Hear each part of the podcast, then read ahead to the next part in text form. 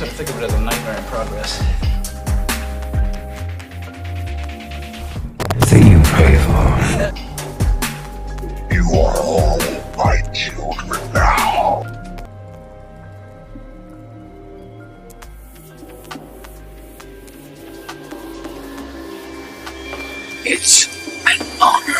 Hello, and welcome to the grand revival of the Debate of the Dead podcast. That's right, we are back. So excited to bring back a show. This is a little show I started because I just really like horror movies, and there's a lot to discuss, a lot to pick apart, a lot to dissect, a lot to debate. So today we are kicking off this Halloween season, even though it's ending today, with Halloween Ends. Here with me to discuss the movie is Zacary Landolt of Two Gays Watch. Thank you so much for having me. I'm very excited to talk about this extremely divisive horror film.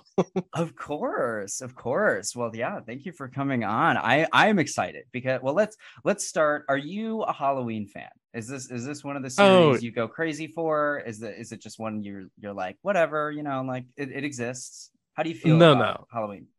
No, this is definitely one of the franchises I've been with the longest. Like when I was a weird, I was a weird little kid watching horror movies, probably like way too young. And it was mostly like the Halloween franchise, the Scream franchise, the I Know What You Did Last Summer franchise. Like those were like my bread and butter. Of so course, I've yeah, probably all the classics. all, all the classics and like so i've i've watched Uh, with the exception of like i don't consider the rob zombie halloween movies as part of i mean i know they are part of the halloween franchise but they're not part of my halloween franchise so i don't have to Period. We're watch not those a lot but i have watched i mean honestly like I, i'm good with it. i saw them enough i saw them enough Yep. I it took me like a year and a half to watch the first one. Before- like I, I like I started it, could not get through it, and it, it took from that point. It took literally a year and a half before I finally was able to revisit and actually watch it. I only saw the second one because I had to watch it for my podcast. So it's kind of like, well, I guess I'm finally gonna watch this movie. And I think I I, I watched it for sure, but I kind of like tuned out halfway through because I was like, this is not the vibe I wanted. I'm not feeling this. So yeah, I. I, get you, but that's okay. Um, That's so fine. so you're so you're a Michael Myers fan for sure. oh, for uh, sure. which is awesome. Yeah, this for me, this is one of those series that for for a while it just kind of existed. For I was growing up, it was Scream and Freddy Krueger all the way. Mhm. You had a little bit of Jason in there. I think it's because the I my dad watched a lot of the Friday the Thirteenth movies. Like if they Mm. were on TV, he would put them on, so I got a lot of exposure to Jason. Never really got a lot of exposure to Michael until Mm. I was in my like teens, and so by that time I was like well, I already have my core group, and now this dude's Right. like, like obviously, as I've grown up, I've I've uh, gotten and learned more about like the history of horror movies. Uh, my opinion has changed, and and with this new trilogy, it really brought me into being like a Halloween stan now. Mm. Um, Yeah, I really enjoyed this whole trilogy. To be totally honest, like even Halloween Kills, I know was kind of like a lot of people were trashing on it. I was like silently in my little corner, like I really liked it. So I don't know, like call me like, crazy. You're sitting in the corner like they don't know that I'm loving this. oh, I mean, people would be like Um, would be slamming it online, and I'm like, I thought it was good. I don't know what you're talking about. So I don't know. Call me well, crazy. and then and then that leads us to today with Halloween Ends. This movie just came out a few days ago, but at the time of recording. Um, and it from from the this movie was I don't want to say plagued with problems per se, but Mm. this movie had obstacles to overcome. Oh, yeah. Before it was even a movie. From the Oh, minute yeah. they announced this was going to be a trilogy, this this movie had a a, a a weight attached to it already because we now know that it's gonna that it's gonna all end here. They're building up to this climactic end, and then within the past couple months of the marketing, with them talking about this Corey character and people speculating online that Michael Myers isn't even the focus of this movie, and, and all the all the things we heard uh going in and and Jamie Lee Curtis said something too that riled Oh me yeah. Oh yeah. But she was like, a lot of people will not like this movie. I was like, that's something to say. That's something to say before your movie comes out. She said, "Guess what? You're not gonna like it, and I'm gonna get my paycheck. So who wins here?" You cannot Um, but- traumatize Jamie Lee Curtis any more than she has been. and then even even with the the controversial decision to launch to Peacock the same day as uh theaters, that even that just this movie. That's why I say not necessarily problems, but definitely obstacles.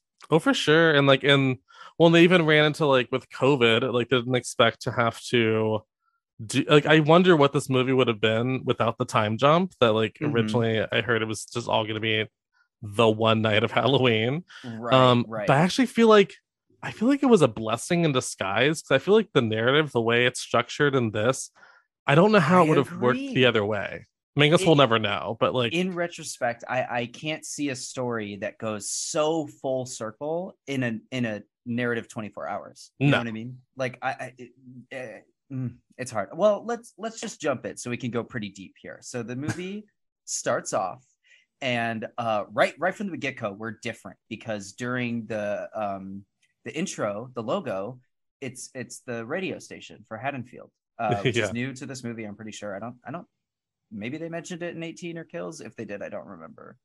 maybe like, but if they did, it was not uh Right. uh, it was not like blatant it was not like heavily on display Mhm. uh like you know, if anything i was like uh, a, a prominent radio station in 2022 like Mhm. this is intriguing but it's a small town so i'm, I'm like guys it's a small town you never know yeah, that's true. I, Haddonfield's one of those cities that's just it's as big as the plot wants it to be. I mean, Raccoon City Right. is a is a victim of this. Like there, there's so many fictional cities where it starts off as a small town, everybody knows everybody, but then by sequel number five, it's suddenly got like skyscrapers. oh yeah yeah yeah yeah, yeah. Um, world But yeah, building So yeah, exactly, literally. Uh, um, so uh, we're starting off Halloween night 2019. So only one year after the previous two movies events, and it doesn't Yeah. even start off with Laurie or Allyson. Um, it starts off with a brand new scenario. We're in a, a very way too fancy of a house for small town Haddonfield, I would say. But what do these people do? What steel mill does this Midwestern family own? Steel because I know that's what it is.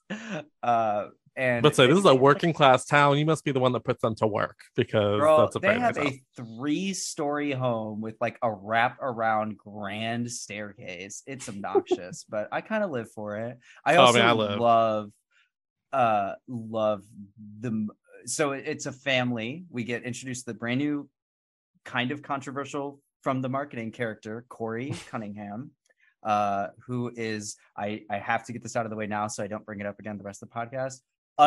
Unconceivably hot. I think he's oh my so god attractive. oh it was so I- distracting the whole movie i was like Listen, I there was a couple of scenes where I was distracted by this man's beauty, but it's okay. I've seen the Yeah. movie three times, so I I've I've I've narrated marinated in the plot enough now. yeah yeah Um, but yeah to cut yeah, through all the he- bullshit he's He is showing up to his Halloween night babysitting gig. The parents of a single child named Jeremy, who's like probably 10, 12 at the most, I would say.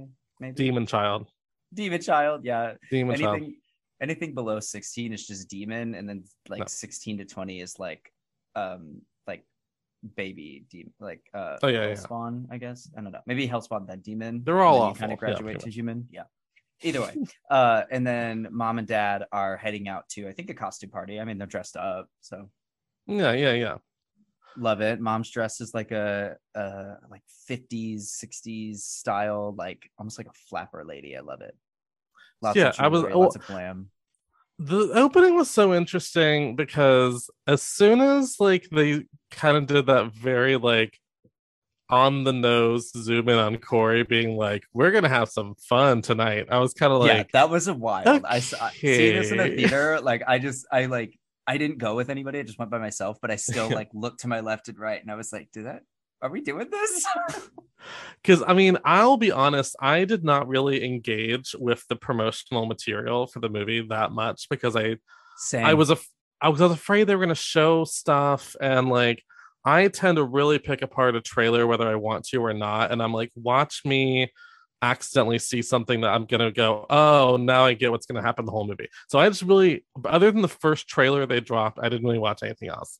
So I'm I- the exact same way. I talk about this every Yeah. podcast. I don't I I don't fuck with marketing for that exact same reason because they just And honestly- and and I I want to go into movies as blind as possible. I don't want Same. any like even even things people would be like, well, that's not a spoiler. I'm like, but still, I don't want to see a scene because when uh, from the movie because when I watch the movie, I'm going to be Mhm. looking out for that environment and like things like that. You know what I mean? And like waiting for the that scene in the trailer. And so I see it once when it drops and then I never watch it again until the media drops because by then my stoner brain will have completely forgotten it. I'll, I'll remember the highlights.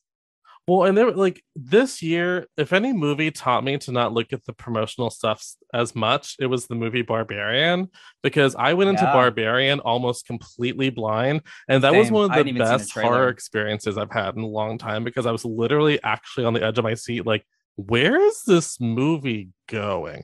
So with Halloween, I, I since I had such a great experience with that movie, I was like, I don't want to see too much. And especially I was so excited for this movie. I'm like, I'm good. I'm gonna see it. Like you don't even need to show me a trailer. I'm gonna see it. Period. Exactly. I was so happy with that like 60 second teaser thing they did. Yeah, was that like, was we don't good. even we don't need more. We don't need more. You That sold me. Perfect. It and We're great. everybody was like, everybody was like, I don't know what the plot of this movie is. And I was like, but do you need to? It's Michael versus Laurie. It's the final Halloween movie. What more do you need? Right. Like Well, and I'm so glad I didn't IP. watch more than that first trailer because after Same. I'd seen the movie, I watched the trailer or I saw Mhm. it somewhere, and I'm like, this would have ruined a lot of plot points for me. So I, same. I don't know. I'm Very glad I didn't. I still that being said- watch the extended like long trailer. Yeah, well, and that like so in the opening, I was kind of like, is he actually just a murderer? Like, is he crazy or is this being subversive? I really couldn't tell where we were Oh about yeah. I had no clue. Like no, I I honestly did not. I've heard a lot of people online say like, "Well, you're thinking is Michael going to show up?" And honestly, I am such a like movies bitch. Like that, I had no idea. I, that was not even crossing my mind. I was like, I, I was just like, we're just seeing a family. Something I don't even know what's gonna like. This is just. I don't know. It almost felt like uh very evocative of like the same emotion that Scream emits with the Drew Barrymore opening. Not in the Mhm. same sense that like like obviously there's no big ticket celebrity being killed, but still in the Right. sense that you're you don't really know where it's going, and then it punches you so hard that you're like, whoa, Uh, what a hell of an open. Yeah. Well, because the Um, second that kid locked him in the attic, and then the parent, Yeah. they slowly showed the parents like pulling into the driveway. I'm like, oh, I see. Like I, I, I didn't know how that kid was about to like bite it, but I was like, oh, Oh, see, I had I had no idea, and like he, I, uh, the kid like steals the knife, the bread knife off the tip, because or Ugh. something like that, because they make like a point Yeah, yeah, yeah, to, yeah. to show it and then show that it's gone. So I'm thinking like it is like I'm thinking the kid's pranking him, but I Right, didn't right, right. expect him to get like locked in the attic and everything. And I, I I totally had no idea where they were going. And so when the way they frame the shot, uh spoiler alert, this kid kid's fucking murked on camera. uh like they frame it so it's from outside looking into the door of the house Ugh. and it's it's the the mom and they hear this like commotion because what happens is like you said the kid uh jeremy Yeah. locks corey in an attic and corey oh, and what i assume is like a claustrophobic outburst Right, right, right. he, he he starts showing like he starts freaking out and it's definitely like the oh okay he's clearly claustrophobic like he can't handle small spaces Yeah, Uh, Well, there's a lot to I- unpack with that Corey character. There's a lot. After we start seeing the family life and everything, I'm like, ooh, there's Mhm. a lot going on here. Yeah, there really is. And so so I definitely saw that as like a claustrophobic outburst. And so he's he's just like, let me the fuck out of this room. He's like banging on the door, trying to get it open. And we see the parents walk in and they obviously hear like banging. And right at the wrong time, they hear him screaming, like, Jeremy, I'm gonna kill you, you know. Oh So, god, I was kind of like, like- okay, guys. Uh, see, see. I'm still, I'm still just like, what is going on? Like, I had no clue. And so Jeremy fling finally gets the door open, and, and he like flings it open. And I guess Ugh. Jeremy was like leaning against the door or something to First like of all, dumb shut, rookie mistake. Rookie Yeah, mistake. stupid. stupid in general. He's like a child. What did he anyway? Uh, but yeah, I guess he was like up against the door because the door flings open so hard that it like hits him in the head, which then proceeds to send him over the giant railing uh of the from the like three story drop and they show this kid splat like his Splat. I was like grows shocked with how graphic it looked. You see, and I listen when I always respect when a horror movie has the gumption, the gall to kill a kid. It's Killed so the kid. Yeah. to kill the children. It's Kill so children. taboo. It's scarier. It's so- like it makes you this nervous. is horror. Killed kids are not safe. Kids die all the time. Like kill them. It's like an it when that kid's arm children. gets ripped off his body. You're like, wow, all Yes. right. yes. I Here we like, are. This.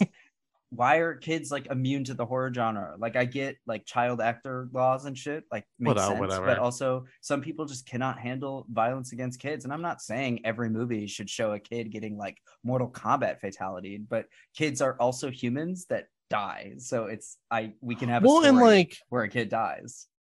well, and this thing was like, this wasn't like gratuitous or anything. It was just No, not at you know, all. It was They- an accident. you- so like, it's it didn't feel like gross. Yeah, yeah, it didn't it, not at all. It, it was a complete complete accident.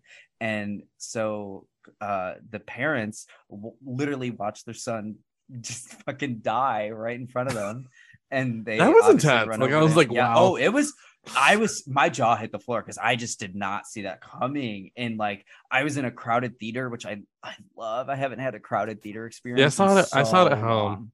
Mm, it was I'm it so was a good one for theaters, I gotta say because I the last movie I saw, I've seen plenty of movies in theaters, but I'm from small town Indiana where there's like me, my friend, and then maybe two other people in the entire theater, as opposed to now I'm in LA where ev- almost every single seat was full, and it was an experience. There were gasps, there were laughs, Mm. there were. Call, not really call outs, but people clapping. Oh my god, everything. I'm I'm so here for that shit. I'm like, yes, let's do it. Oh, there was girl, there was clapping. Oh I loved it. god.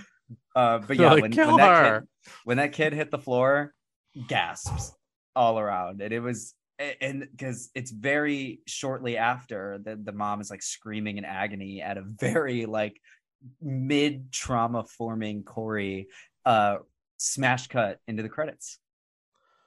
Into the Opening blue credits. which I immediately was like, Halloween oh. Yes, it's it's one of those things where it's like a change enough to where I'm like, oh, this is clearly different. And then I think about it and I'm like, this is the Halloween 3 font and all the other Thank ones. you. It took me so long to be like, Yes. what is this? What's okay? And I remember like, that's an interesting choice. And I went, wait, no, I've seen this. I've seen this. But like, I'll admit, I don't go back and rewatch Halloween 3 a lot. It's probably one of my lower rewatches. But then later I was I like, like it oh, yeah. yeah it's cool so it's cool that they they honored it and even like i think it's 2018 that has an homage to every single movie in some shape or Mhm. capacity uh like some visual nod or something which is awesome i love i love i uh, i love that the horror genre is kind of like one big circle jerk in a way but i love Oh, it yeah. it's nice it's just like yes you did something amazing i'm going to show the world and like recreate it in an honorable way Oh, like Yeah, anyone like, who it. trashed Halloween Kills, I'm like, um, if only for the flashback sequence at the beginning of the movie, I will at least solidly like this movie. Because I remember yeah being in the theater and I was clearly the biggest Halloween nerd of all of my friends. Because when I saw that we were like flashing back to the original film's timeline, I was like, holy shit, they went back to 1978. And they were like, what do you mean? I'm like, like the first movie. And they were like, oh, okay. And I'm like, ah. So Ah. yeah, I was excited. yeah I was excited. Uh, I get it. Um, okay. I want to now bring up a theory I have uh, about Do this it. movie because because this is where it really starts for me, and I, I want to hear your take on this. Hmm.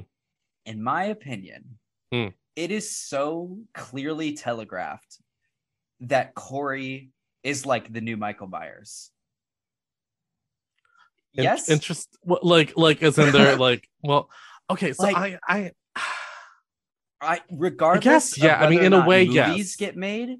Like if and we see it happen in some in like say in like five years, Halloween comes back and now it's Right. uh, like. But I mean, this movie, so, like his first of all, his name is Corey Cunningham, another alliteration name. Uh, and, and, True. and, I say it starts here because with these opening credits, it, it's like the pumpkin shedding its skin, and Laurie has that line mhm. later about like evil changing shape.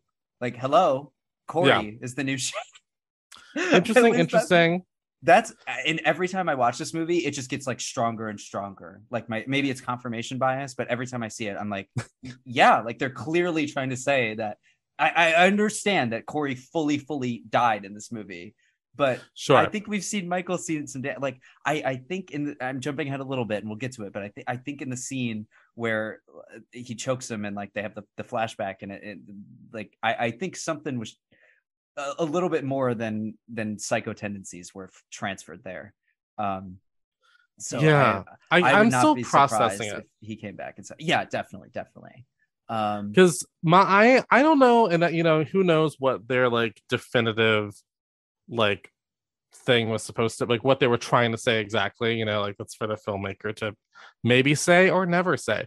But I, Yeah, I and- guess and, sometimes they leave things ambiguous because sure. uh, they want you to draw those lines. Call it lazy writing, call it genius. You know, people will argue whatever. I, I, I for me, I, well, I'd rather not be broadcast to. Like I don't want I don't want to be told like here's Yeah. exactly what you should think. Like I'd rather do some investigative, you know, work myself as an audience member. right, and and everybody's going to take something different because we're Oh, all going sure. to relate our own personal experiences to stuff. And, Oh, and yeah. you see in, in fiction. So like, Well, and we might find metaphors in something that they maybe didn't mean to even be a metaphor, but suddenly I'm going, oh, well, that clearly means X, Y, Z, and they're like, oh, I guess you could see that, you know. So yeah, film and- is and subjective I- in that way. and I love it. And and that's this that's why with this series specifically, like this uh trilogy, 18 kills uh uh ends and with with the kind of branching bubble of the 78 film. I I like a lot of people like to say, well, this was never meant to be a trilogy. It was never planned this way. And I'm like, I, I get it. Be mad about it if you want. But at the end of the day, we have three movies and this is what they are. You got to just take it. It doesn't matter what it was supposed to be. It doesn't matter what they intended it to be, what got cut. Like, it doesn't Mm. matter. This is the product. This is what we have to go with. You know what I mean? Like, this is Well, the canon. I can't remember right now because it's it's been a few years, but when the first movie came out, didn't they announce that like it was going to be a trilogy, or am I making that up? Was it I only later they said, never mind, we're doing two more? I think I'm not sure at what point it happened, but I think in 2018's initial conception, whether it was pre-production or Hmm. post, it was always gonna it was gonna it was intended to be a uh anniversary film, like a one-off, hmm let's bring Halloween back. I'm not sure. I'd have to do some more research on the topic if it was before production actually started or Right. after the movie like started a little bit that Blumhouse and all them were like, "Oh, wait, no, we can split this up into three, triple the profits. Now Right. it's a trilogy. Well, and I remember it was some interview with Jamie Lee Curtis, and, and maybe I'm misremembering, I'm not sure, but I think I remember it was basically a thing of like, if the film had been a success, she was like, well, he has three films outlined. So, like, if this is a hit, like, we have three films ready to go. Um, oh, I can't remember yeah, if yeah, that, yeah.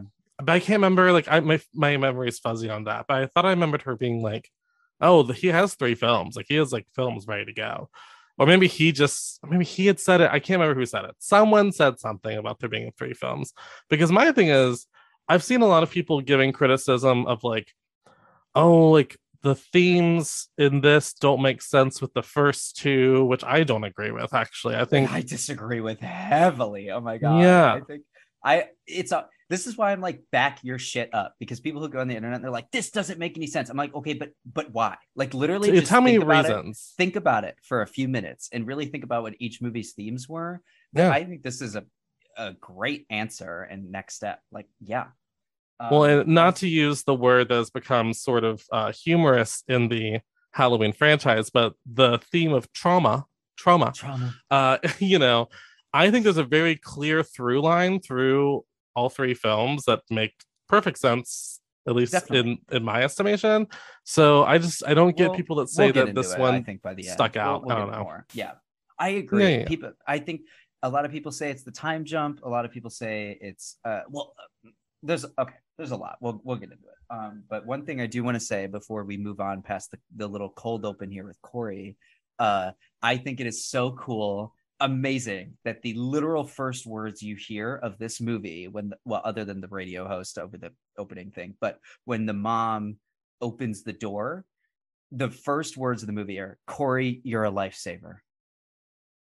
because like for babysitting the kid. Yeah, and yeah, so yeah. I I mean that that's just I- that irony. tongue in cheek. Yeah, irony, right? That like I just thinking about that line being said after rewatching the movie, it just makes me want to put my tongue in my cheek because I'm like, mm, yeah, he's a he's It was just a really good lifesaver, all right. Open. I think it was a really solid open. I think it's one of I the agree. I think it's like great. the best opening sequences of maybe the whole franchise. To be totally honest, because it's just like yeah, I it sets us uh, yeah, in a weird this- place. I don't. Is this a series that's really known for its intros? You know, like I, the only one I think of is Scream. Like Scream's known for its openings, and obviously, I mean, you and I are both humongous Scream fans. Hello. Oh my that's in God, our like- that's obviously in our consciousness at all times.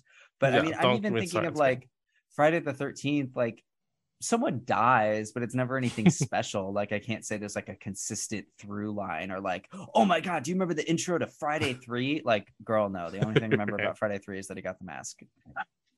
You got to math. You know, well, I guess it's like it's different with Halloween because it's not something of like, ooh, I wonder who's gonna kill someone. You're like, well, it's Michael Myers. Like, yeah, gonna show yeah, up and do true. something.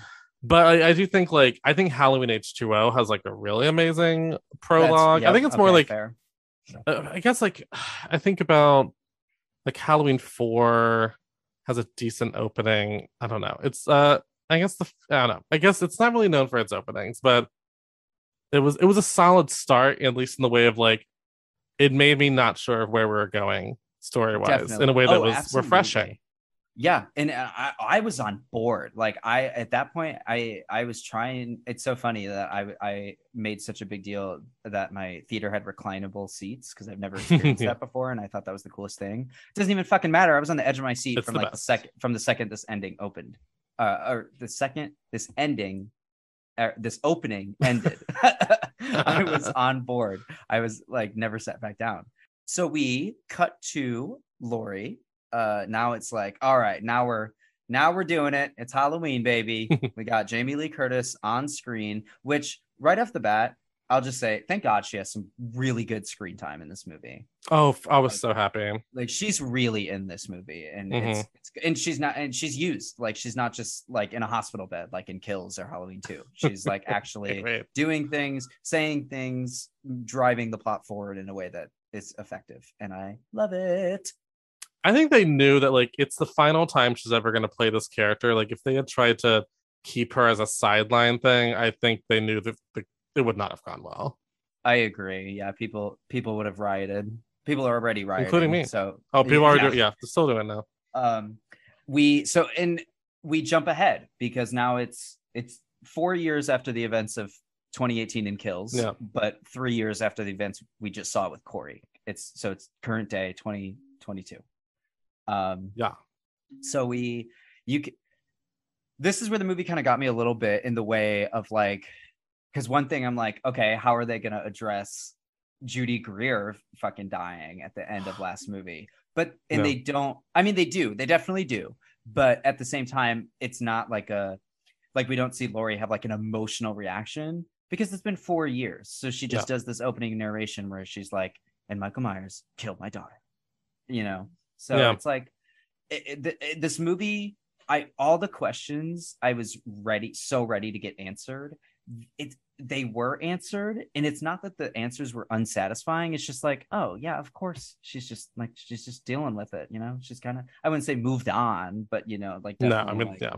she's a functioning think- human being Well, when you experience a trauma that intense and a loss, like you're just trying to get through the day. And like even like several years later, she's just in coping mode. And so, you know, Yeah. I, I would not have wanted some emotional scene of her. I don't know. I, I'm not glad they didn't like lean too much into sentimentality with how they dealt with her Uh, yeah, dealing I- with Judy Greer's death.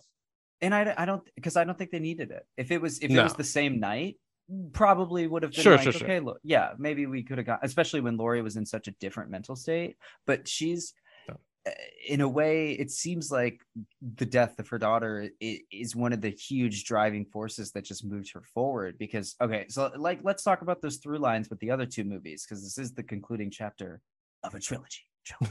Yeah.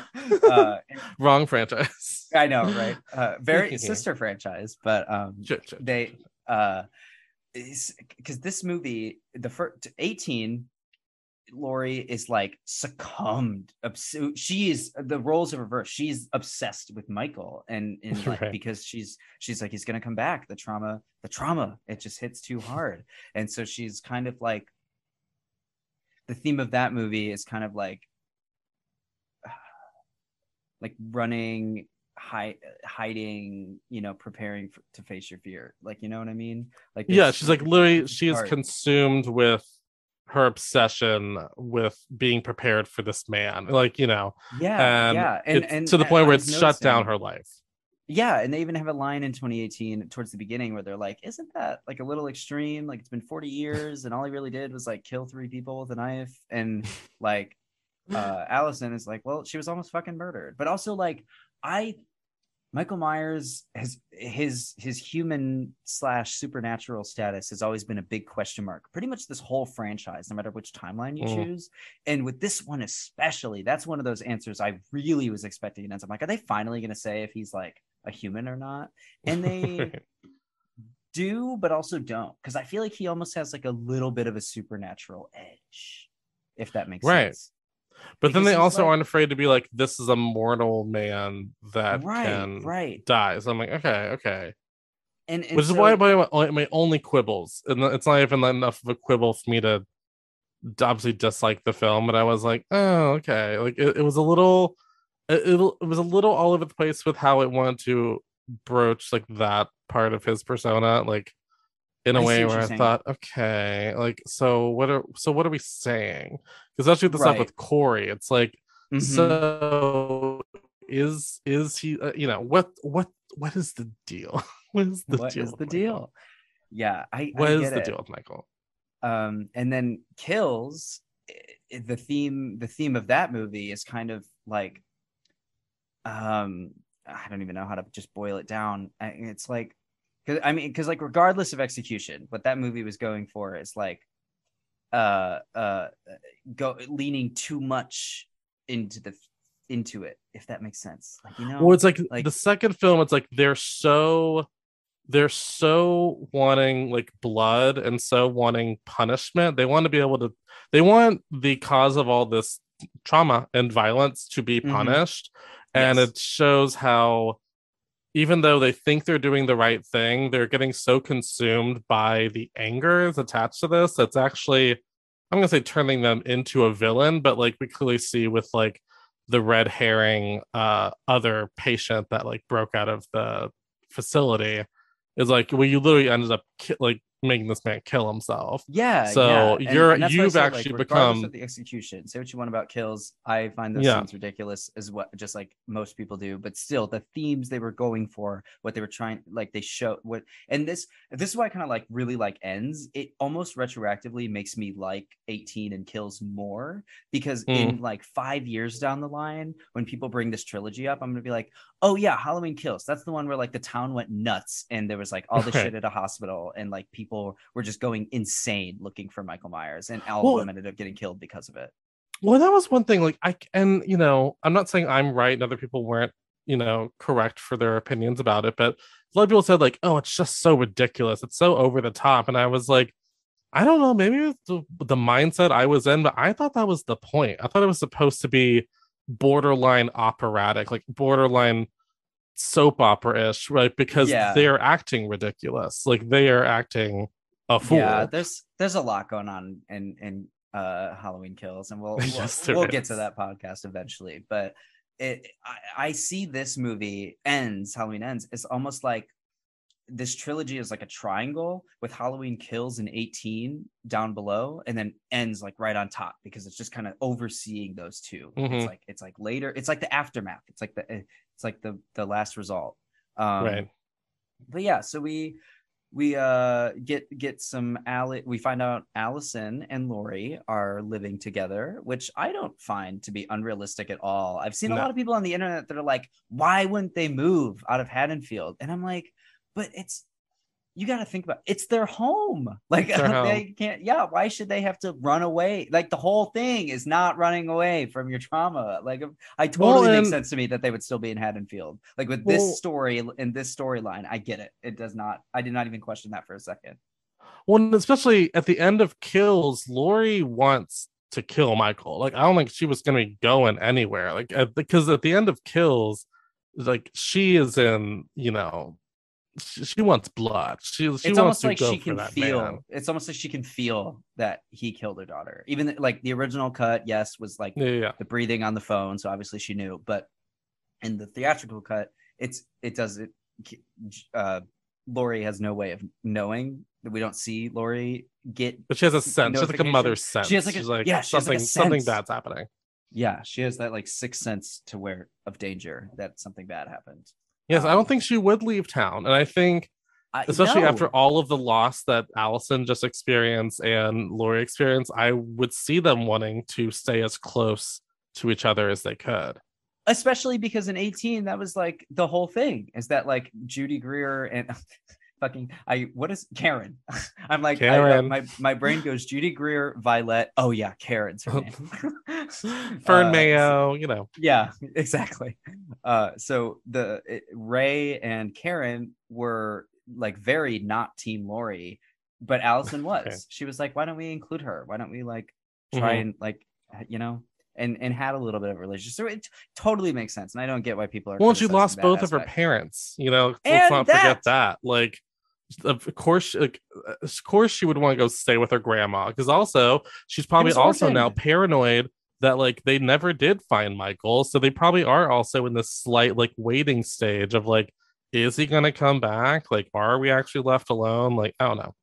It made True, sense, and i me. think I- agree, and I think this movie does a, a a pretty good job, like showing that uh, she's not really in the greatest mental state either, which understandable. She just no. she got her friend, her boyfriend, friends, and parents all got murdered, basically in front of her when she was like seventeen or eighteen years old, and now she's only she's still like early twenties, and we see like through the scene where she like uh meets with that cop, we see that she clearly made some questionable Oof. choices in dating and she maybe made some questionable just life choices in general which i mean who wouldn't after something traumatic like that you know Yeah, because I've seen people say like, "Oh, it makes no sense that that guy would be her boyfriend." I'm like, I think that's the point, you guys. I think we're supposed to go, "Oh, Allyson, what have you been doing?" You know, exactly yes like ugh, it's when so you're reeling from that kind of experience, I don't think you're always going to be making the best decisions. Yeah, Uh, no, so to me, it made so- sense.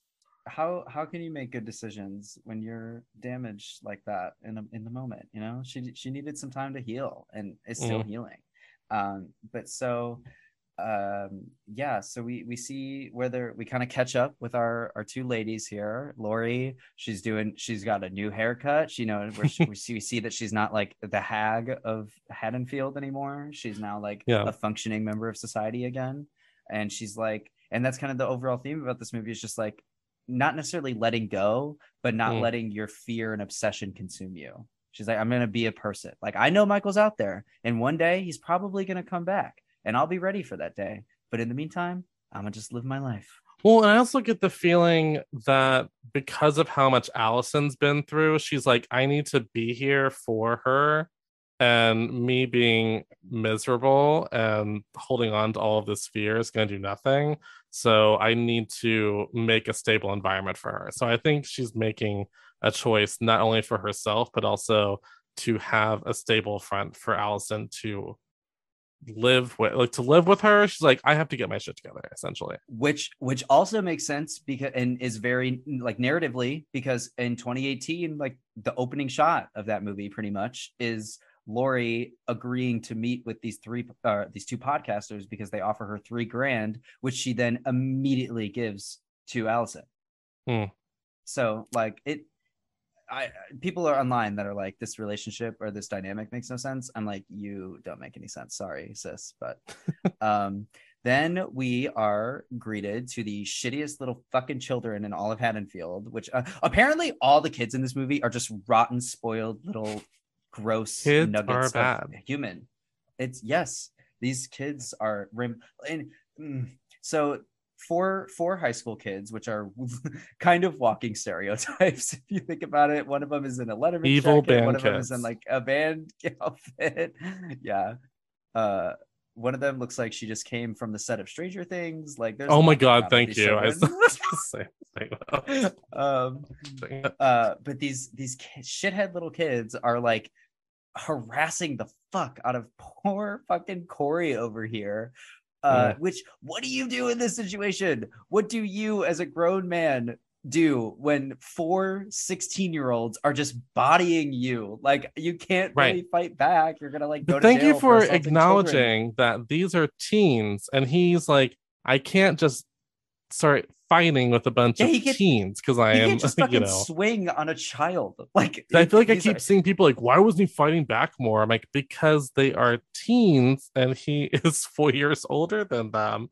Uh, and he is technically a young adult. So uh Yeah, that's not so- appropriate. Yeah, he's like 20 because he was like uh, He's probably yeah, like 22. yeah, like he's- he's 22, like 20 maybe 23.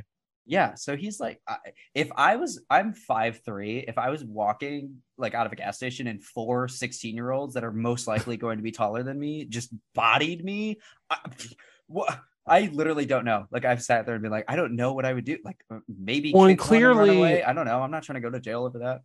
Well, clearly he already was like a timid person, but then also he's probably hyper aware of his image. So the last thing he wants to do is exhibit any sort of violent force because then it just reinforces what he thinks Yeah, people see and him I- as, you know? I think uh what what's the actor who plays Corey? It's it's Rohan something. Uh I think he sells the hell out of this character. Like Oh, I yeah. am into his performance 100%. I like he sells anxiety so well. He's like he's he's got a lot of like face acting that I oh, really his, oh, his face sold a lot to me. Oh, yeah. Yeah, like he, I I just I am really on board with like all of the emotions he's feeling throughout this movie. Corey Corey as a character just works for me, and Rohan's performance definitely like adds an. an Though I'll element to that. admit, the whole movie, I was like, is he entrancing me with his acting or do I just find his lips attractive? Like, I don't know. See. I did I did think that for a while, but after after like rewatch two one and a half, I was like, okay, okay, no, this guy's actually doing some fucking work here on camera. Um, but yeah, these these little kids are just like taunt. Oh my god! Also, one of these kids who has like a very he's talking a lot of shit for someone with eyebrows like that. But anyway, he walks up. He every every time I watch this movie, it kills me when he's like, one of the kids is like, "Wait a minute, we know who you are," and he just goes, "You did something messy." Oh my God. I was like, what is happening? I was like, I had to like physically put my hand over my mouth in the theater. I was cackling. I could. I thought it was something so- messy. Oh, just imagine Well, the first of all, context of that. the the whole their whole vibe was so interesting because they're like seemingly band nerds. You have the one kid with like the very strange mullet. You have Yes. the girl who's a little less awful than everyone else, which I feel like was also like a very deliberate point of the narrative to be like, she's not necessarily as evil as her friend, but she also Yeah, allows her she- friends to do evil things. So it's Yeah, like, does that make her really? nothing about it? But she's not d- exactly doing anything either. So, because I there I the thing I was taking away so much from this movie was like sort of the idea of like generational evil and how like you know Oh, okay. Yes. like kind of like old evil coming to its end and trying to like find its like heir apparent in the world and like I don't Yeah. know that that that was what I I've still been sort of marinating on in my head the most. Right, right. Yeah, I I totally get what you're saying. I get what you're saying. Um, I I could I could get behind that. Um, but yeah, these these little shithead children are. Oh yeah, the whole reason they're harassing him is because uh they wanted him to buy them beer because they're obviously underage. And obviously Corey was like, no. Mm, and, then they recognized him for being uh of course the town has uh lynched him as the the child killer you know it's it's a huge debate whether or not it was actually on purpose has he and that's a theme throughout this whole movie is corey evil from the start or like has he always been evil or did michael Mm. give him the evil uh i'm team michael gave him the evil what are, what about you I I feel I'm somewhere in the middle. Like I I don't know if I think that Michael like literally gave him his evil, but I do think there's something to like when they have their first encounter in the Mhm. like the sewer and he looks into Michael's eyes, I think there's this thing about he, he's in such a fragile like psyche at that point, the Corey Right, character. So I think he sees where all of his anger and frustration could go, and it's towards basically flipping the evil switch. And I think he, I think at that point he sees the world has like screwed him over, and he just goes, "What do I really have to lose by this?" And just decides to give himself over to it. I see. I'm still not quite sure, like, I think- Frankenfurter-esque take on that. I like. a little bit, you know, a little bit. Like I'm still not sure. Um, I'm not like I'm like, do I think that he was evil in his core, or do I think he was able to be manipulated by evil because he had been beaten down so much by the world? I'm not sure which one. I'm still honestly, I'm still processing it. I I get you. Um. So yeah, before before we get to the sewer though, uh, Allyson or sorry, not Allyson, Laurie comes to the rescue of Corey. We get some Laurie ex machina, uh, where she makes the kids fuck off, and it's. Uh, Laurie's in a tough spot too because she's got her own reputation with Haddonfield. So th- these kids are just like, oh my god, look at these two fucking people together. Like, uh, what do they say? Like, uh, freak show and psycho, I think, are the two. Some- I can't something remember. Like that something like that. And then because after they leave, Laurie's like, which one of us is the freak show or whatever. I love that. I Um, love that It's cute. Yeah, they have they have a pretty human. Uh, th- this movie is very human and grounded, in my opinion. I think. I like I it- especially compared to the last two. I Oh, yeah. think like because you even you were saying like how the last one was so over the top. This one feels like very. Ooh, we're back on on. Sea, we're back at sea. I mean, it feels more like a character study film. Like it, it doesn't feel. It feels more like like a psychological thriller. I def okay. I definitely don't disagree with you, and I'm so sorry for this tangent I'm about to spew upon you. But uh, it's, it's specifically, especially the word character study. I think, and I think I've said before on this podcast how I think the early 2000s is just where the real garbage horror movies are. I mean, I mean, there's there's some there's some a few a few, select few that are good, but I mean, uh, that's that's where the tropes of like stupid stupid characters come from. I think for the most part, for the most part. I think Mhm. like that's where you get the really just mean spirited like racist and homophobic dialogue the most is in is in that era. And that's why i'm just like that that's the garbage era. And so it's so it really it kind of it definitely didn't kill horror by any means but it took like a nice shitty stain on horror. So because the characters in those movies were just notorious for being stupid and like mean so we're rooting for them to get killed when a movie like this or uh pearl or something comes along and it's about the characters people are like oh this is such a great character okay maybe i shouldn't have compared this to pearl because pearl actually is kind of a character study like quite a character study but like movie like this comes along and people are like this kind of feels like a character study it's like it feels like that because we've gotten such shit that somebody actually like no they're just telling a fucking story like Mhm. you know like Like, well, they they so- actually care about the story. Yeah and that's that, that's what most movie fans are here for and I, I don't know at what point in time movie studios in general just stopped deciding that was the like the moneymaker but like Right. what like people were like oh they just want people to die it's like no we want to like get it is i always respect a filmmaker who gets me invested in a character and then Mhm. kills them and makes me feel for the death way Well, it makes it more interesting. yeah it definitely it makes it, it makes it so much more uh, there's yeah it's it's i like it and uh, it's just it's so funny that people are like this is a character study because like i agree but it's also like no it's just a story with good character Well, it's sad that we even have to say like it's a character study film. It's like, well, that's ideally that should be any narrative. And I actually, it's so funny. I, you know, on my podcast, we covered a lot of horror movies for a while, and I just started to see a pattern where it's like every time a franchise would go back to a story that focused more on character development and making you care about the leads, it was always a better film. Even if it was like a perfect movie, you'd go like, well, yeah, we care more because we we don't want them to get killed. So like, And I think that's why I've never just- been into like Friday the Thirteenth that much because it is sort of just like same a I. Killapalooza, I- you know? I realized a couple a, a couple years ago, my friend was like, "I've never seen any of the." My best friend was like, "I've never seen any of the horror movies." You know, I've got full full conversion mode, and I think at that point we had done all the all the Freddy's and maybe all the Screams, just because I couldn't resist.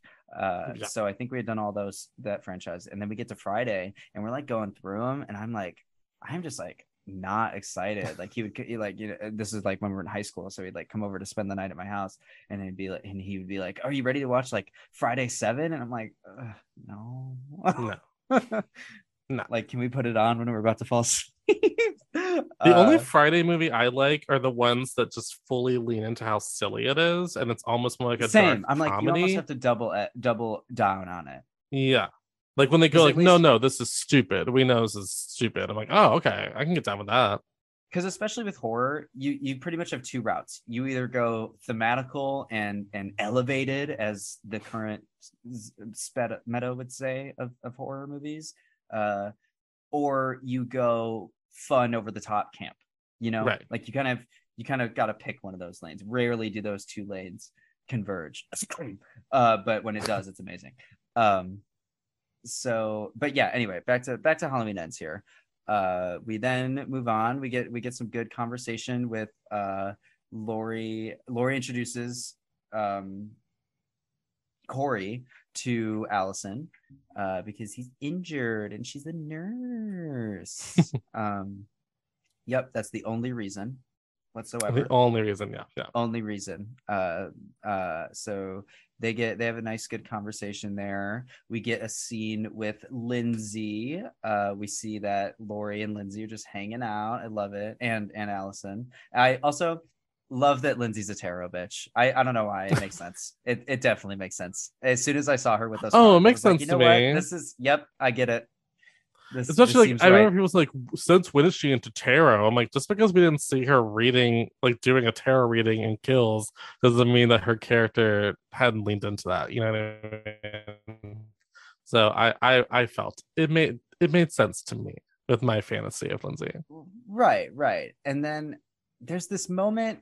This is the one moment in the movie that I'm kind of like mixed and a little more towards the negative side of mixed. Hmm. Laurie has this like not even monologue, it's only like three sentences, but she like says something to Allyson about how she should like f- have fun in life by like showing grief her tits or something and then she like smashes a pumpkin on the ground and does double middle fingers and says like let's go. And i like it's not necessarily the scene and dialogue that gets me. It's one of those moments where like i definitely don't think jamie lee curtis is is acting bad by any means but it's Yeah. just so jamie lee curtis the person that it Mhm. takes me out for a second that i'm like oh i'm like this is jamie lee curtis this isn't laurie strode like this seems a little like it's not that it's not laurie strode it's just so so Jamie Lee Curtis that it, it takes me out for a second where I I, I kind of separate the actor from the character in my mind Mm. and and ideally I want to keep those things uh separate and here blended them together a little bit. And I Yeah, like, I guess "Ugh," I took it as I mean, I see what you're saying. I guess I you know thought I mean? well, it's funny because I feel like she's kind of doing like friendly grandma drag in the first part of this movie of like, now I've got my stuff together and I'm trying to make a pie, you know. And I feel like that was the first time you saw like her edge come out again. It's like, no, no, she's still that woman from the first movie. Yeah. Oh no, She's and, and I'm just, you sure know. that's definitely like what they were going for. I would say, Sure. and it's it, it's just a me thing. I I, I have No, I definitely where, I like- see what you're saying. yeah for I. I have moments like that where i just I, I i'm watching a movie and i'm like that actor or that actress or whatever is like selling the hell out of it they're not acting bad No. but i still just see an actor putting on a performance i don't Well, buy she's that this so- is a real character in the world Right. Well, it's like Jamie Lee Curtis is Laurie Strode, and so it can those lines get Mhm. really Yeah. blurry. Where like exactly. I can't tell if this isn't the character or if she's so emerged with the character at this point that it's like okay, I don't know. I definitely see what you're saying. yeah that's why i'm like mixed because i'm like it's not that i dislike it but i also don't love this scene. It's just it and it's that's what like it's so quick. It's like five seconds. It's not it's it's like 10 seconds of dialogue. It's not like a movie breaking moment for me or anything. It's just like one of those moments where i'm like huh weird. But anyway um and then corey's over or corey's having we cut to corey having dinner and we get a, a peek into his life with his mom and is this his father the auto shop Yeah. owner Yeah, I assume. yeah um I this mom, I she kind of got us because every single line of dialogue she had was followed by laughs in the theater because she's so funny and campy. She's probably the campiest character in the movie, but then she ends up being super abusive, and so we were like, "Oh, Oh, yeah. we don't want to root Oh, for you yeah. anymore." Now we feel bad. Uh, it was taking me it was taking me to a very similar place of uh i don't know if you remember uh, american horror story coven did i assume you yes, you've that, yes, right? no, absolutely no. I was exactly the same thing. I similar exactly vibe and i was like Yes, oh yes. that mom's abusing that boy i just know Yep. it i just know it. I again he seems very withdrawn and like he's Mhm. already dealing with something in himself when we meet the character and Oh, so yeah. as soon as that mom was all crazy i was like oh this is making me feel weird I've, so I've heard a lot of people say that, and I feel feel bad that I didn't pick up on that because I truly did not even realize until she like literally like slapped him. I was like, oh, Well, I wasn't sure if I was oh. gonna go there. I was like, am I just Yeah. imagining things? Am I am I preparing for the worst? Yeah, I, I, but yeah, everything she says, the theater was laughing. She's Oh, she does have some pretty funny lines. I mean, Um, and she's she's selling it.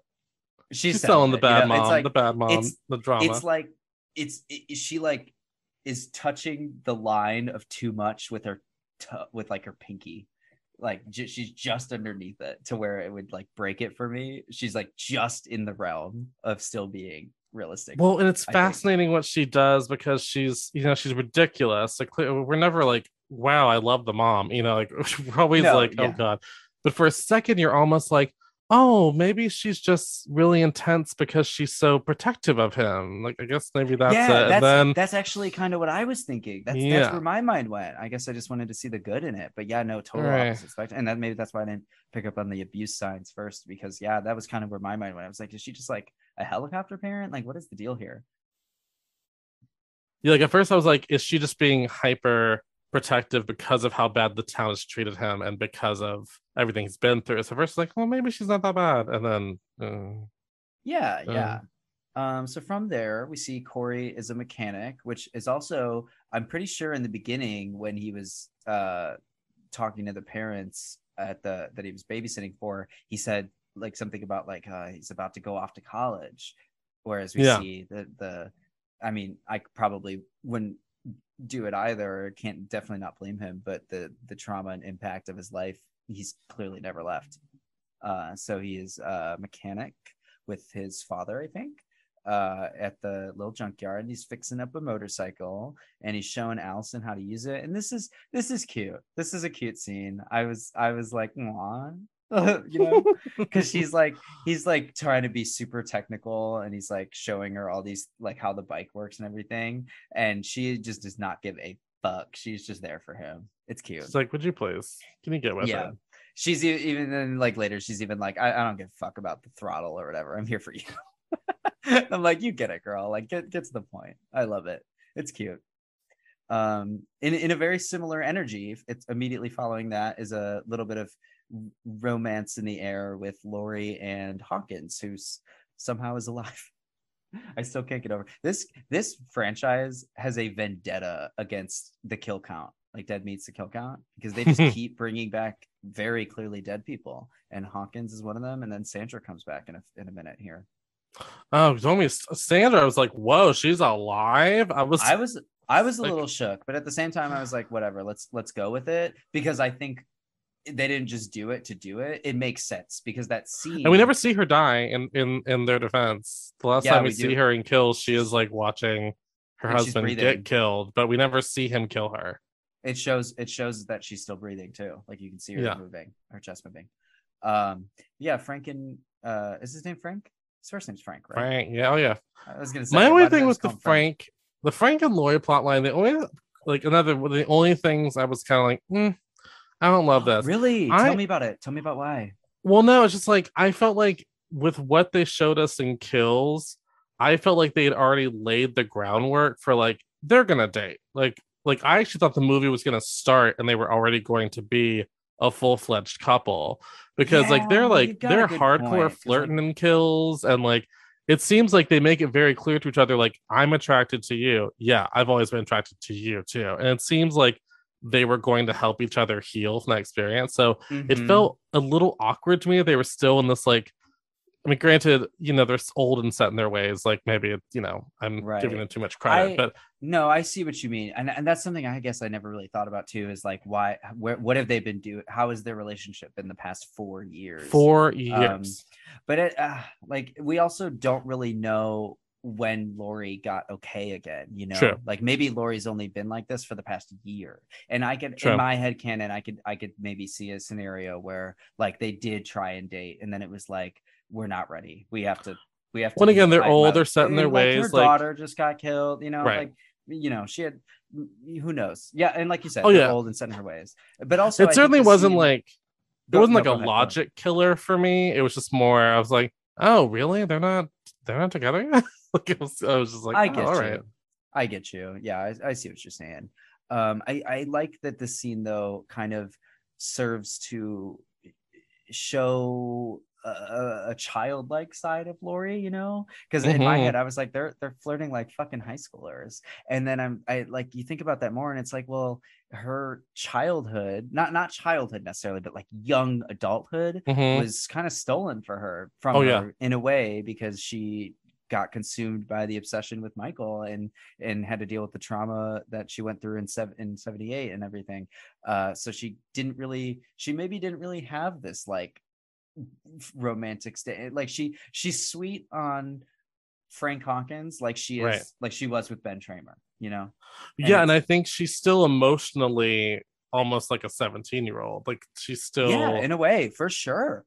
For because sure. she And- and clearly didn't make good decisions with men after the Yeah, they of the said first she was movie. she said they were she was twice divorced so Yeah. and yeah so uh clearly uh she And so she might even just be afraid to like open herself up to that again, you know. So Yeah. I I'm willing to accept it. yeah i get you i get you um and then then we get to the the Sandra reveal where this uh this wo- Laurie leaves the grocery store and this woman is just like yelling at her like hey what you buy at the store? I was confused as fuck. I was like what the hell is What's going on? right now? Like espe- especially now living in LA I'm just like is this is this literally just a crazy person? Like what is happening In a way, Like, what is going on. But then but then she reveals that it uh she is the sister of Sa- uh, Sandra Sandra because uh she lived and now can't speak and I think is paralyzed? She definitely was in a wheelchair for sure. yeah she was in yeah she's in a wheelchair. Uh and and so like and she just got this like horrible look on her face. It's just like very sad. It's it's it's definitely a tragic like seen. but at the same time this woman is projecting her anger onto Oh, yeah. Laurie which is a huge theme of this movie is like you know projecting the anger and and just this whole trilogy in general yeah. you know uh and and this is the first of i think like three different times that somebody like verbally harasses laurie because of what she's been through uh and i notice i think it's funny that every time they have like a different interpretation of what went down like this Mhm. woman is like you provoked and tempted that man when you should have like known your place and or stayed away Right. from it or whatever you know but then like later the dj's like oh yeah she like uh she like went crazy and did all this or something you know what i mean like everyone has like a little bit of a different story for laurie Mhm. Uh Which I mean, also that's like small town. ment- I'm from a small yes, town myself. same oh and yeah, that to me is same. I- like it- people just totally. it's like the telephone game of like everyone hears a different version of what happened like a different account of exactly what the situation was and so to me that's like oh yeah like she just she's probably heard something else she but she needs someone to be mad at and of course like her sister was like maimed so she's like who can i be the most mad at well michael myers has disappeared but you're here and so i'm gonna blame you. I'm gonna be mad. I'm gonna be mad this this old lady. Um Yeah, unfortunately exactly. poor and it's like she's already Especially traumatized and now it's just Yeah. people going it's your fault. It's literally your fault.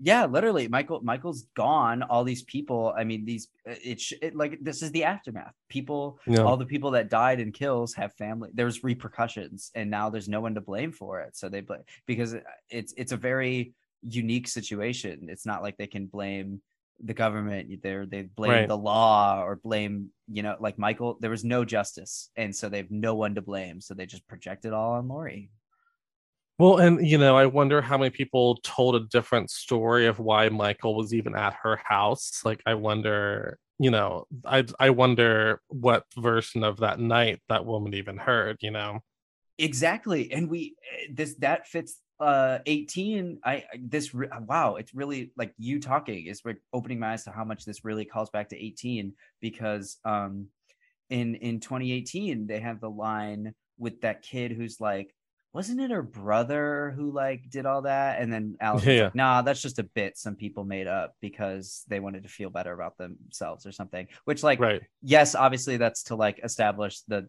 the previous canon is not canon anymore yes but like in, in a narrative in a narrative sense like in, in But it is also like no, they needed some way to make it not as bad. They're like, oh, well- um, that was her brother. So well yeah and like you said it's it's that small town rumor mentality of like Mhm. wasn't it her brother like how, where did that fucking rumor circulate you know so like Mhm. who knows what these people know like none of these people know the truth you know like may, some of the people that were there were i guess but also the people that were there are now dead so Right.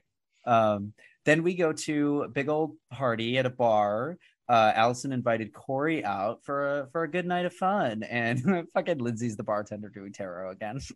From my girl. Love it.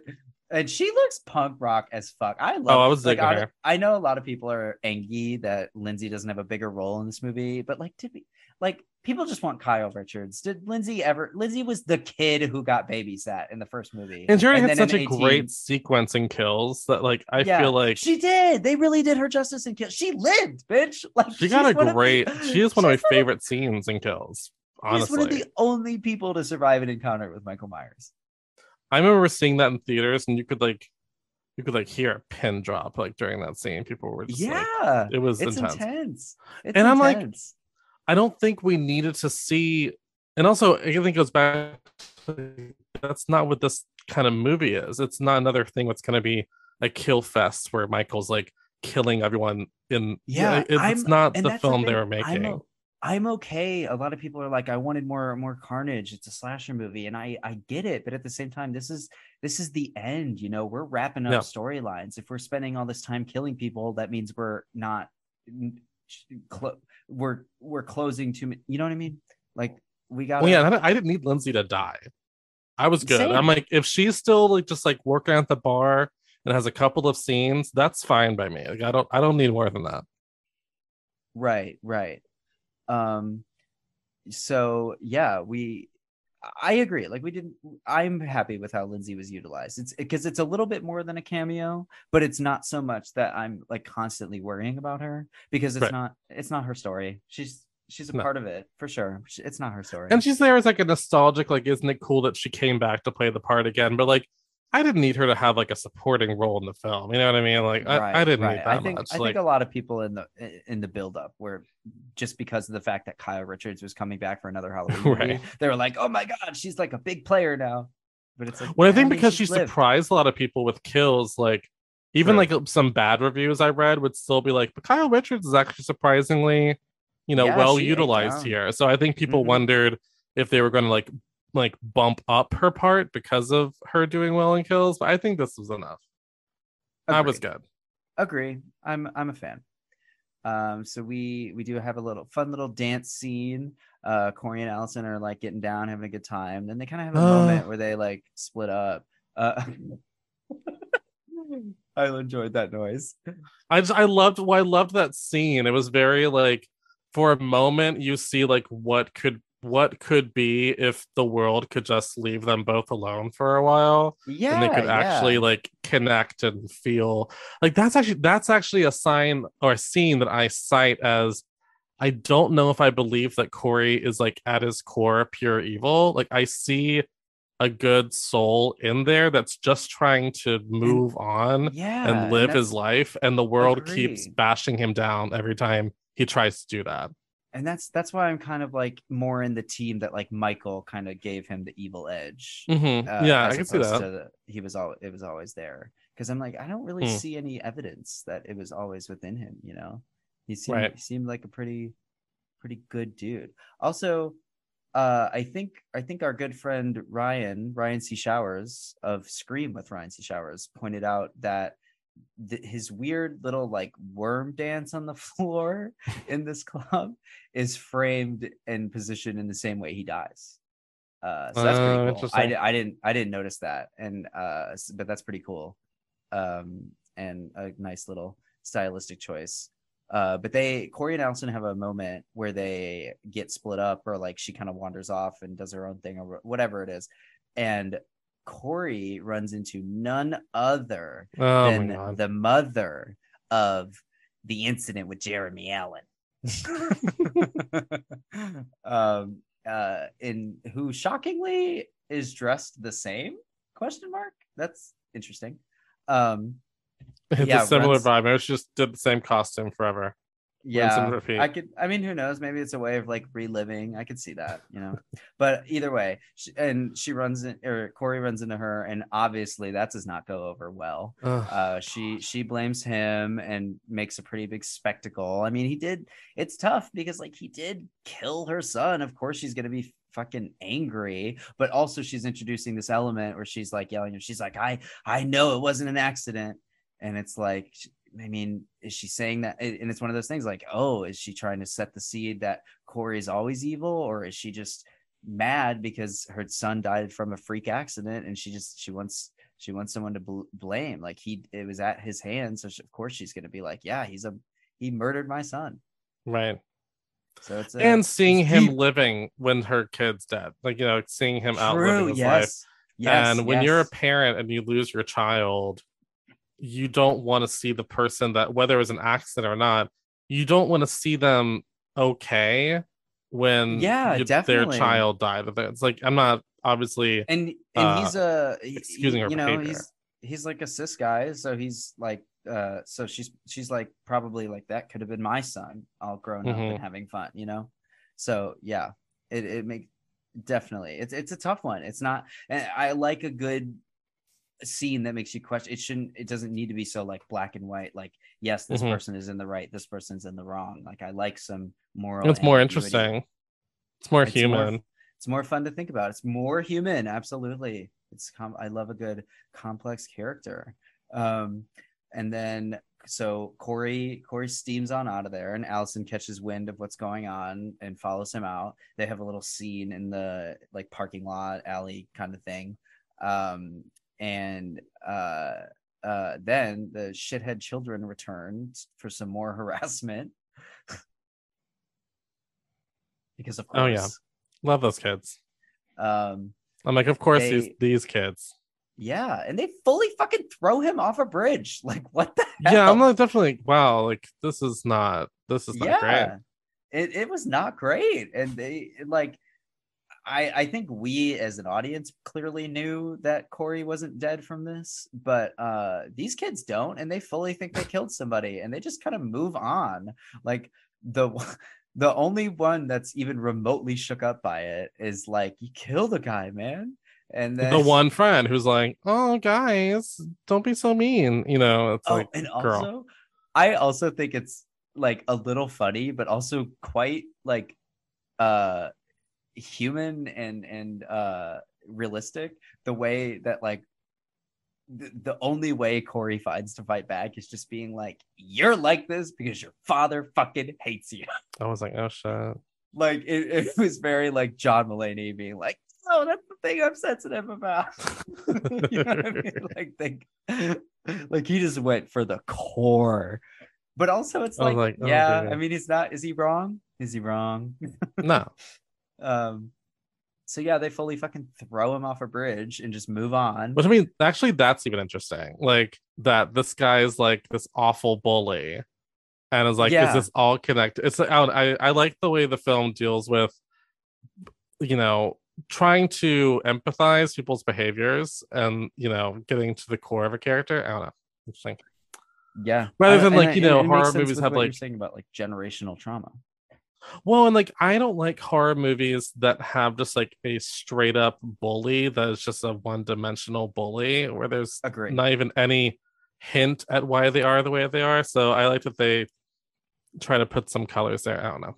because it doesn't like feel like a human. It feels like a, a caricature caricature rather than a character. hmm Um, and then so now we're at like the 40 minute mark and we get the scene. This is like what I would say is the turning point of the movie. When I was watching this movie the first time, I didn't like quite realize the gravity of it, but now ever like following the online discourse, apparently this is the moment where people straight up they either like this is the walk out of the theater moment, this is the close the laptop Right. moment. This is the moment where people were like either fully buckled in, ready to go, or out the door. They're like, I'm done. Uh, Mhm. so Corey, obviously having lived after being thrown off the bridge, because it wasn't like that high of a bridge. Like it, it, it definitely hurt, but he wasn't like it was. It didn't seem like it was a fatal uh landing. Uh, he goes into the like sewers and encounters none other than the man of the movie, the shape himself, Michael Myers. there he is. There he is. Uh, you almost you almost kind of forgot you were watching a Halloween movie there for a second because there isn't any Michael Myers. It, it- it doesn't bother me because, No. I, and I also never got taken out of it because Laurie has so much to do in this first act uh, that I'm Mhm. like I'm like Michael will come. We'll get there. Like I know he's gonna show up eventually. I'm not worried about it. Like you know, like I knew he was gonna come in eventually. I, I didn't need him like right off the bat. Right. So we find out that he. Oh, go, were you gonna say something? Go ahead. Well, I was gonna say, like, I still like we we still feel his presence in I the agree, film. yeah. So to me, like, I didn't yeah. need to like see him from Yeah, like, the I jump. You know. you know yeah I agree like the the tr- the car uh the trauma and carnage he's caused is is so prevalent and thrown like thrown in thrown at you throughout this film Mhm. that you i never forgot it was a halloween movie i never forgot like my, i knew michael myers was there yeah like you said his presence is felt yeah good good way of putting it um but yeah he's he's been like kind of living in the sewers for the past four years and he's like behind a crevice like and uh he, he gets a hold of Corey and just chokes he's choking choking the shit out of him and I'm sure Corey is like shitting his pants because obviously he knows who Michael Myers is and uh like he- comes face to face with evil incarnate and this is Yeah. This is where my theory kind of sentiments of of Corey being the new Michael Myers. Like I, I don't literally like the, and you know I haven't said it yet, but I feel like this one, this movie, Halloween Ends, Mm. is more of a requel than 2018 was. Like this movie really hits so many beats that the first one did. And this Mm. one feels so past the torchy to me. And in in the sense of like Michael to Corey. And so I feel like Oh, this yeah, is yeah. literally the evil soulless torch being passed on here uh because it's just this Yeah. extended scene and and uh, uh of of him choking michael choking corey and corey it, we kind of get like a a flashback of all the all the previous kills that have happened right like he, he it's, it's we see like a, a quick montage of everything um i'm like pretty sure that's what that's, what's That's it. I here. I'll be honest. I've, I've still only seen it the one time. No, that's Um, okay. It's it's in my head. It's in my head though. I'm like pretty sure that's that's what he sees. I'm like trying to put yeah, yeah, yeah. We see we see all the all the trauma oh, oh, the, of him killing the kid. That's what it was. Yeah, yeah. And everything everything that Corey's been through, not Michael's Michael's trauma. That comes later. Sorry. Right, right, right.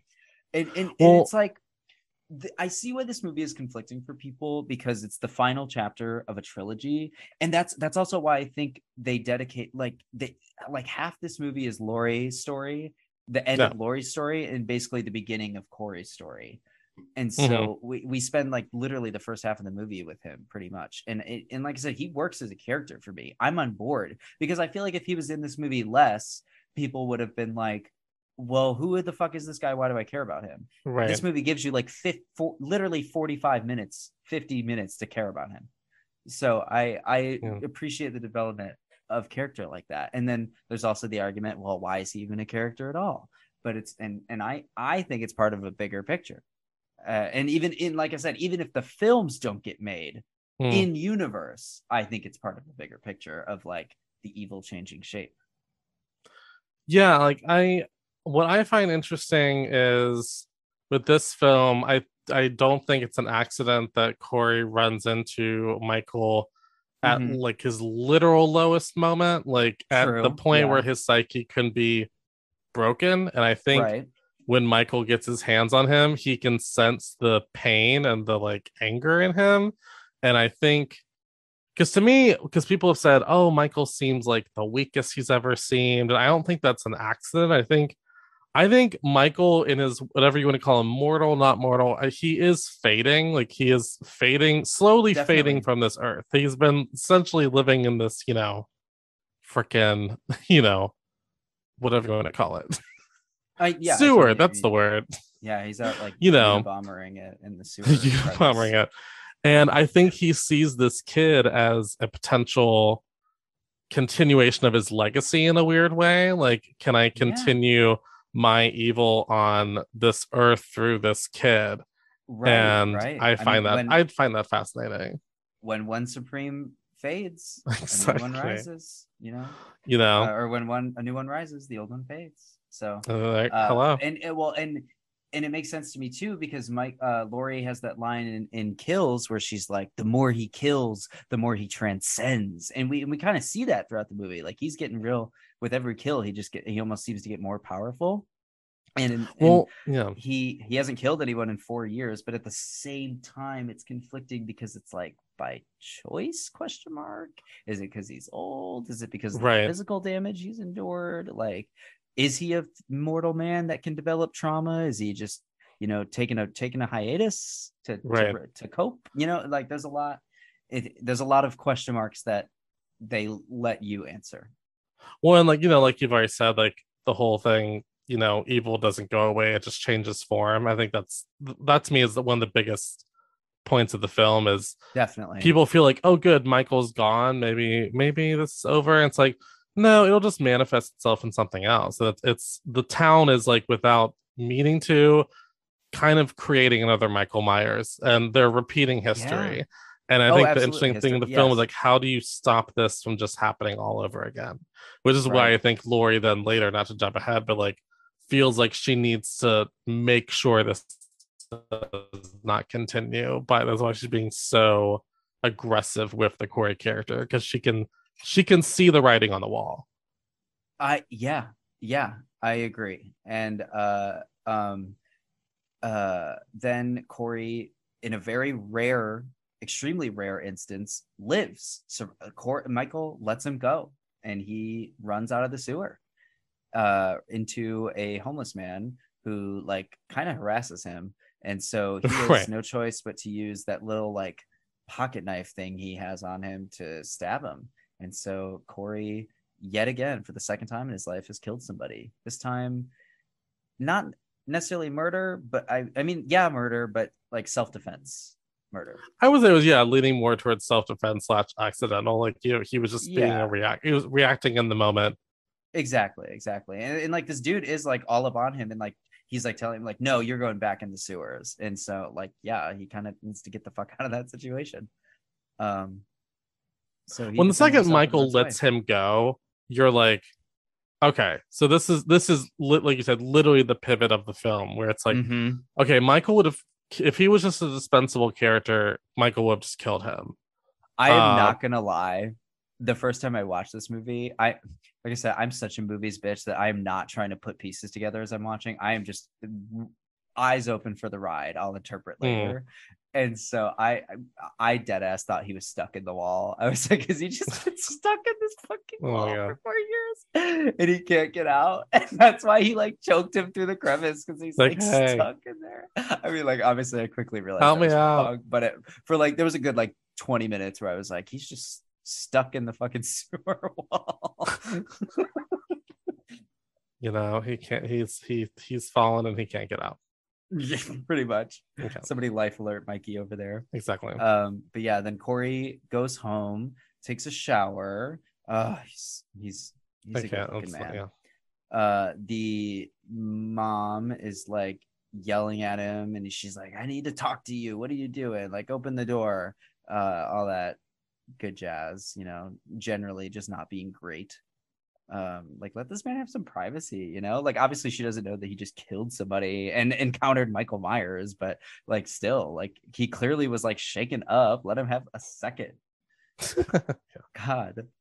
Um, but then we then we go to Allyson in the office, the nurse's office, and uh, we've already kind of seen too. There's a lot to talk about with this movie, so there's a couple of things we've glanced over, but we've we've seen uh, that she's not treated the best by her old white males uh, su- uh superior boss, doctor dude.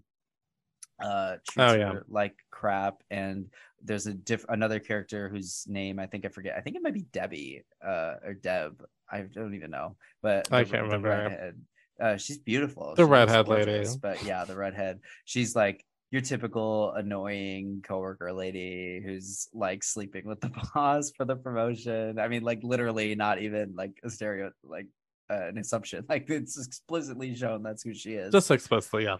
um yeah so she they're having typical workplace banter and allyson's upset because she didn't get the promotion that she thinks she deserves which and probably does deserve but uh it was given to this other woman who slept her way to the top. It's sad like i like i want to be empowering but it's like they're doctors girl. Like you know like, like she on, like, is she qualified? Um, Yeah. um yeah then we see uh also like we know laurie's writing like a memoir book thing. Yes, she is. uh very very sidney prescott out of darkness. Love it. Um yeah. Yeah it's cute uh it makes sense i can see it for the character seems, seems And like people would buy it. People would buy it. Ho- Hollywood has convinced me that the best way to deal with your trauma at, that you live through at old age is to simply just write about it. Make Well, hey, you it. know, if you're gonna live with this trauma, you might as well um get some let profit it off of it. You know, I mean? Yeah, exactly.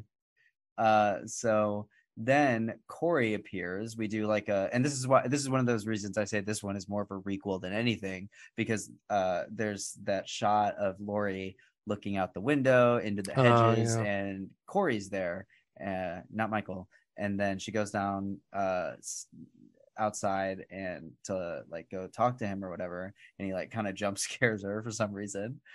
Um, excuse me uh and this is where you like you can see it in Laurie's face. Like she's she's startled but she's not scared because she's startled. She's scared because she can like see it in his eyes Mhm. that like something has changed. And i think she even has a line about it later. She's like one of the only other people still alive at least that have looked into michael myers' eyes. So Right. she she she's like the only other person to know what that's like. And she where she kind of her the, the evil that michael gave to her was manifested in in a more like obsessive compulsive way i guess. Him she's like like and she i like she obviously starts wondering oh my god has he like seen michael myers or something but she like she know i think she knows from the instant deep down inside she knows from the instant that michael myers is involved somehow. Like just she just knows Oh, yeah. you know? Or she And, like, it senses- shows. Uh, or I think she senses, yeah, something's off, but also just senses there's been a like a shift in him. Yeah. That whether it is Michael or reminds her of Michael, I don't know, but I think she can feel that this is not the same guy that she had just seen like the day before or a couple days before. How that was my only thing. Another thing in this film, the, the timeline slightly confused me because when it first started, I'm like, oh, it's Halloween, and then like there's a party. I'm like, wait, so what day is it? And that's like Halloween day. I was like, oh, now it's Halloween. Like I was a little, I was a little all over the place. yeah when does I Halloween guess- end? no and you're right When does Halloween like, start? it's so funny uh when i think it already happened yeah yeah yeah it did it did already happen when corey and allyson were fighting outside the party the bar or whatever allyson had a line where she was like when i met you the other day and it was Right. it, it got it got some laughs in the theater because it is kind of comical that they're having this like very intimate fight. And she's like when i met you the other day and the way she delivers it there is like a teeny little pause there. Uh, just where she's like when i met you the other day and then she like pauses says the next line. Um but then he corey takes allyson to the spot where the accident happened where the where some may say the evil was born you know? Um, Mm. which is a lot of people are like on the internet have said this is a red flag, and honestly, I mean, I get, I get it, but that did not dawn on me while I was watching this movie at all. People were like, "That's a little rambunctious of him to bring and like lay down in the spot where the stained wood blood is." and I'm over here, Yeah, I was like, you know geez, wow. Guys. yeah, and I'm over here like he's living. Um, uh, but yeah, then we we get some more stuff with the mom. Uh, Laurie goes over there to talk to her, and the mom is just being wild, and she's like, you know, Jer- ever since the incident, uh, no one treats him the same, and uh, the town could have helped him heal, but instead they uh vilify him. and blames her. It's basically like, and you, it's your yeah fault. Yeah she's yet another character who blames Laurie and has like a slightly different interpretation of how of the events.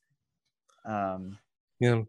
and then we have a little things start picking up from here. Corey and uh allyson are on a date and then the douchebag ex-boyfriend cop shows up and is very poor at taking social cues.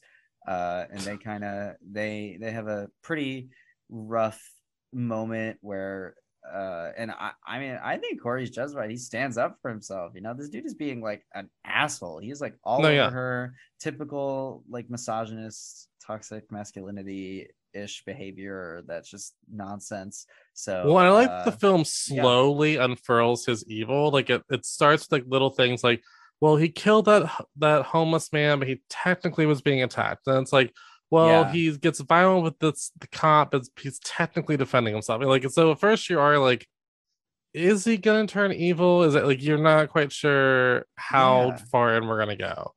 Yeah, exactly. So they eh, they they they lay the groundwork. They they really develop Corey's character. I I think, and and and I I understand a lot of people are angry because they feel like it led to nothing with him dying. But I I feel like it served enough of a thematic purpose in this movie, and I still am like 100% convinced that like regardless, like I said, regardless if the movies get made, that like he's he's somehow the new evil.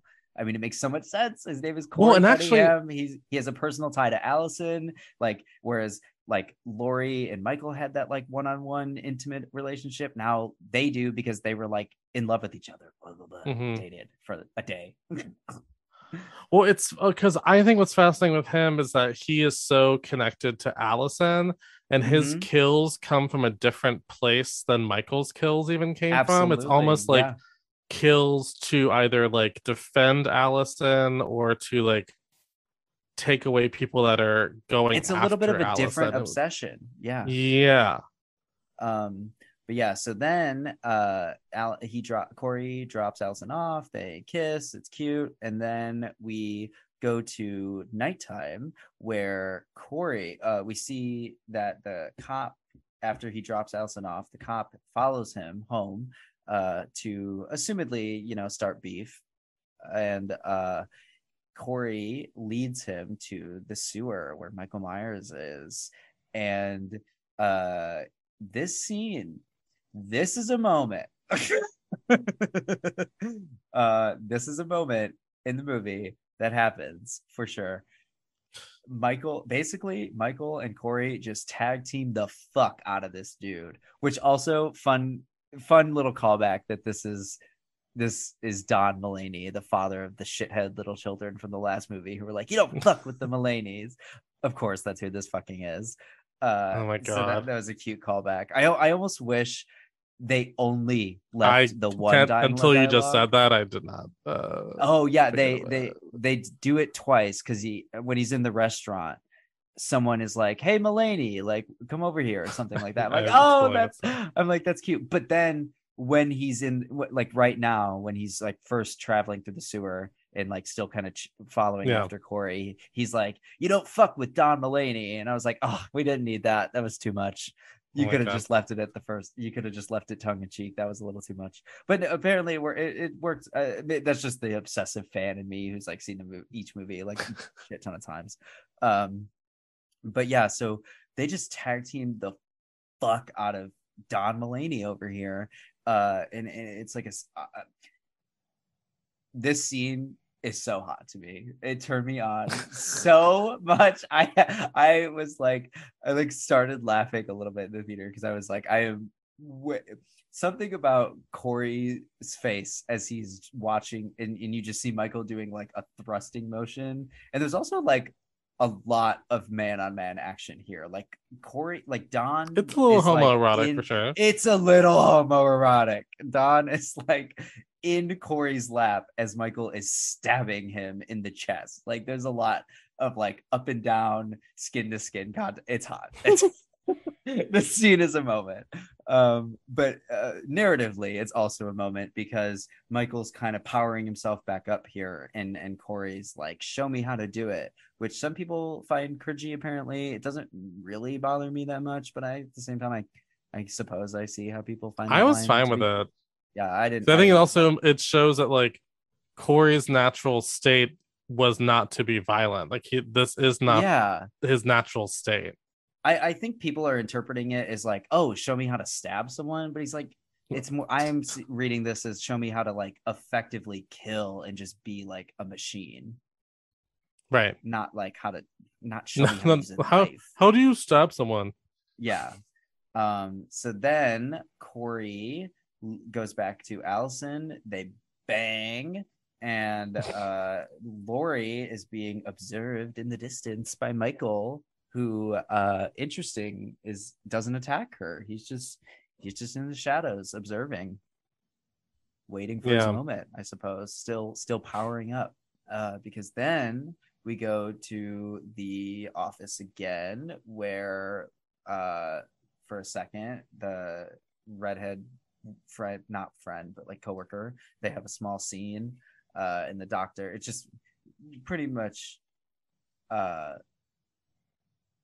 uh pretty pretty much just like a little bit of dialogue keep keep things going um we're in the bar we see Laurie really start to have suspicions of of uh some some real evil in Corey Hmm. uh, and she, the dad of the kid who died, is at the bar, and he basically confirms the theory that he he looked into his eyes and was like, "That's not like I've made peace with the accident. I know Right. that it was an accident, but the kid I saw on the side of the street the other day, not, nope, evil." Yeah. Uh, so then we get so we finally get into the the final act here with some uh, this kicks it off with some pretty cool kill scenes uh it's it's the redheaded nurse and the doctor of course. The shitty the shitty characters gotta go. So corey is taking it upon himself to find his own little mask. It's like a clown mask. It's like whatever. I'm not i'm not focused on corey's mask. But uh he he like kills the doctor off screen which is pretty cool. I like it because you know normally i don't like an off screen kill but i like it because uh the shock value of the nurse just like finding him there. Oh yeah. um so he like and it's and she dies in such a cool way you know she like runs inside the house but michael's waiting for her and like fucking like just throws her against a wall uh very and obviously homaging how he killed um oh my god i'm blanking on her name in the first movie. Uh is it annie? No annie's the one is the other friend. I forget what the other friend's name is but homaging linda i think it's linda let's go with linda for the sake of the narrative Listen, Linda. yeah listen listen linda that's what we're going with we're, we're speeding along here it's listen we all we love it we it's clearly a nice little homage Well, what was the boyfriend's name? respects. Ted. Was that his name? something like that who knows I'm- I I'm- don't know. I'm bob like- no it I'm- was I'm bob getting, it was bob. i think, really do think it was bob and linda um but yeah Bob. Oh, Bob. Bob. Bob. Bob. Bob. Bob. Yeah. Bob. Uh, same same deal. Uh, Corey takes Allyson to the the DJ, the radio place, uh, to the roof to like hang out. They have a really shitty encounter with the DJ host. He like harasses her on behalf of Laurie. It sucks ass. More shitty people have of Haddonfield. Um, really? I'm like, guys, get out of town. Continued by even more shitty people of Haddonfield because uh, then we see how truly, truly awful and abusive the mother is, and the good, the good, the father's good though. The father's like, I hope you find love. God. as he just like, as he just bails on like the house pretty much, and then he goes to the abandoned house of where the accident happened, sleeps in the same spot where the kid died, which is you know questionable behavior Mm. for sure. Wakes up Laurie's there, rocking back and forth in his chair. They have a little moment, and it's it starts off pretty uh like neutral, you know, like um I can't think of the word I'm looking for, but just like tolerant of each other, you know. Yeah. Um uh she she's like, you know, uh they're they're kind of relating bonding a little bit, but then it goes sour when she's like, "Stay the fuck away from Allyson because she can't handle this, and I I'm not gonna let her get hurt." And uh, she doesn't. She would sound like a crazy person if she was like, "Because I looked into your eyes and know you're evil as fuck." you Right. know? So, um, so Corey doesn't react well to that, and then in a similar move to the shape, Laurie vanishes out of there, But- and Mm. she. It, it, Corey kind of has his own little monologue, and then when the camera goes back to where Laurie was sitting, she is out. Um, cut to Allyson. Corey is like on the phone with her, and he's like, "Your grandma, she wants to kill me or some shit." I don't know. It's like definitely a ploy. It's a vibe. it's weird. I don't know. It's it's a ploy to like get her out or some shit. And then he goes back to the sewer for uh to take Michael's mask because he's he assume Corey assumes that like the mask is what gives him the, the power to do the the mad killing. So he goes and literally has like a fucking brawl with Michael Myers. Uh and uh wins the fight Well- kind of by escaping. Well, that's I I that moment is very important to me, at least in my interpretation of the film, because I think it's him being dominant over Michael. So it, I think almost we as the audience are like, oh, so is he going to be the new Michael? Is he officially like now the new Michael? And Michael's sort of just like relinquishing like I don't know his power, but like kind of be like, yeah, okay, Yeah. carry the torch, carry the torch, go go kill your family. It, feels so past the torchy. Yeah, I agree. Yeah. I was um, definitely past the torchy. I do not debate the past the torchiness of it.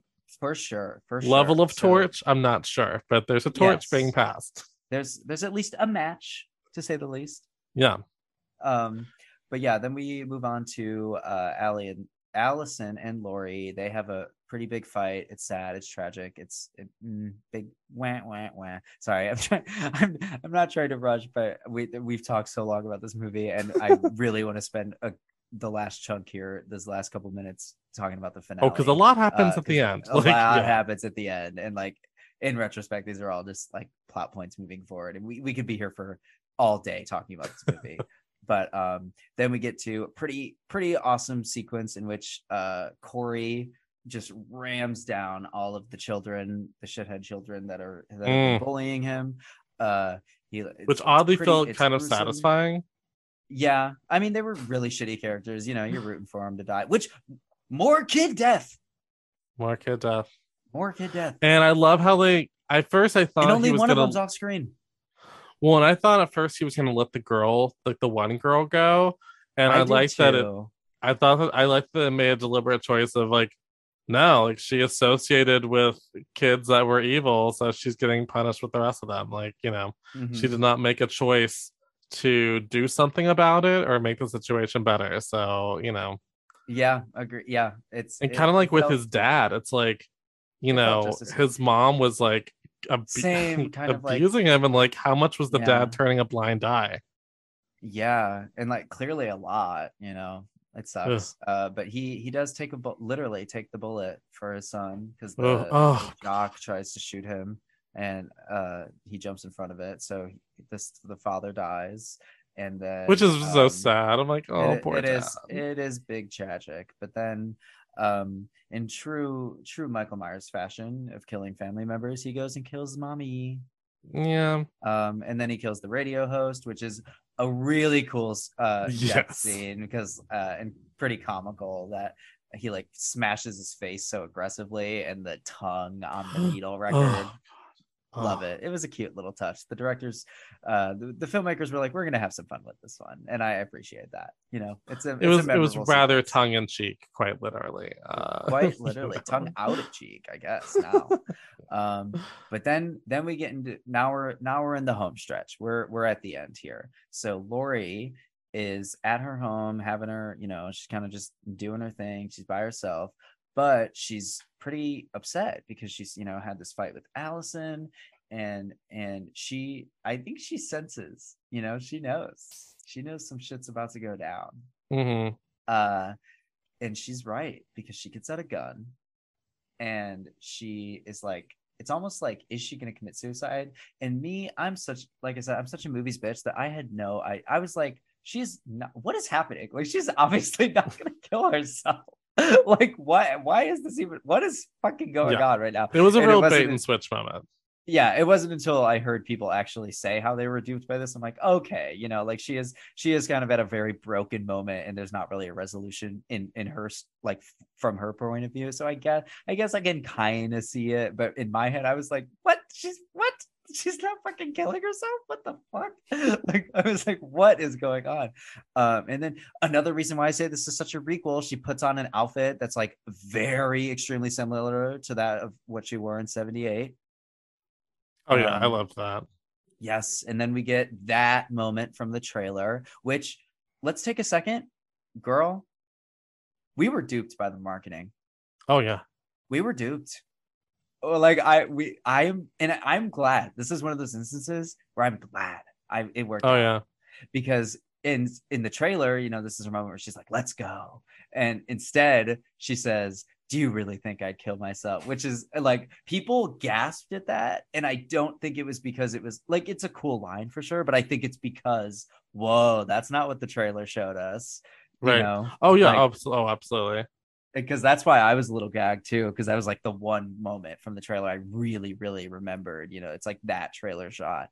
So Well, and to me, it's it's almost like a direct callback to 18, Mhm. tw- uh, Halloween 2018, because in that film we see a Laurie that's like almost hyper connected in her sense of when something's chasing her, like when Yeah. the evil is like Oh, getting yeah. close to her. she um, can sense it for sure. Yeah, and we forget like no, no, she was she was messing with them. Like she, she like you said, she Mhm. could feel something was up, and she was like living crazy situation where they'll feel like I have let my defenses down, so then I can catch them off guard.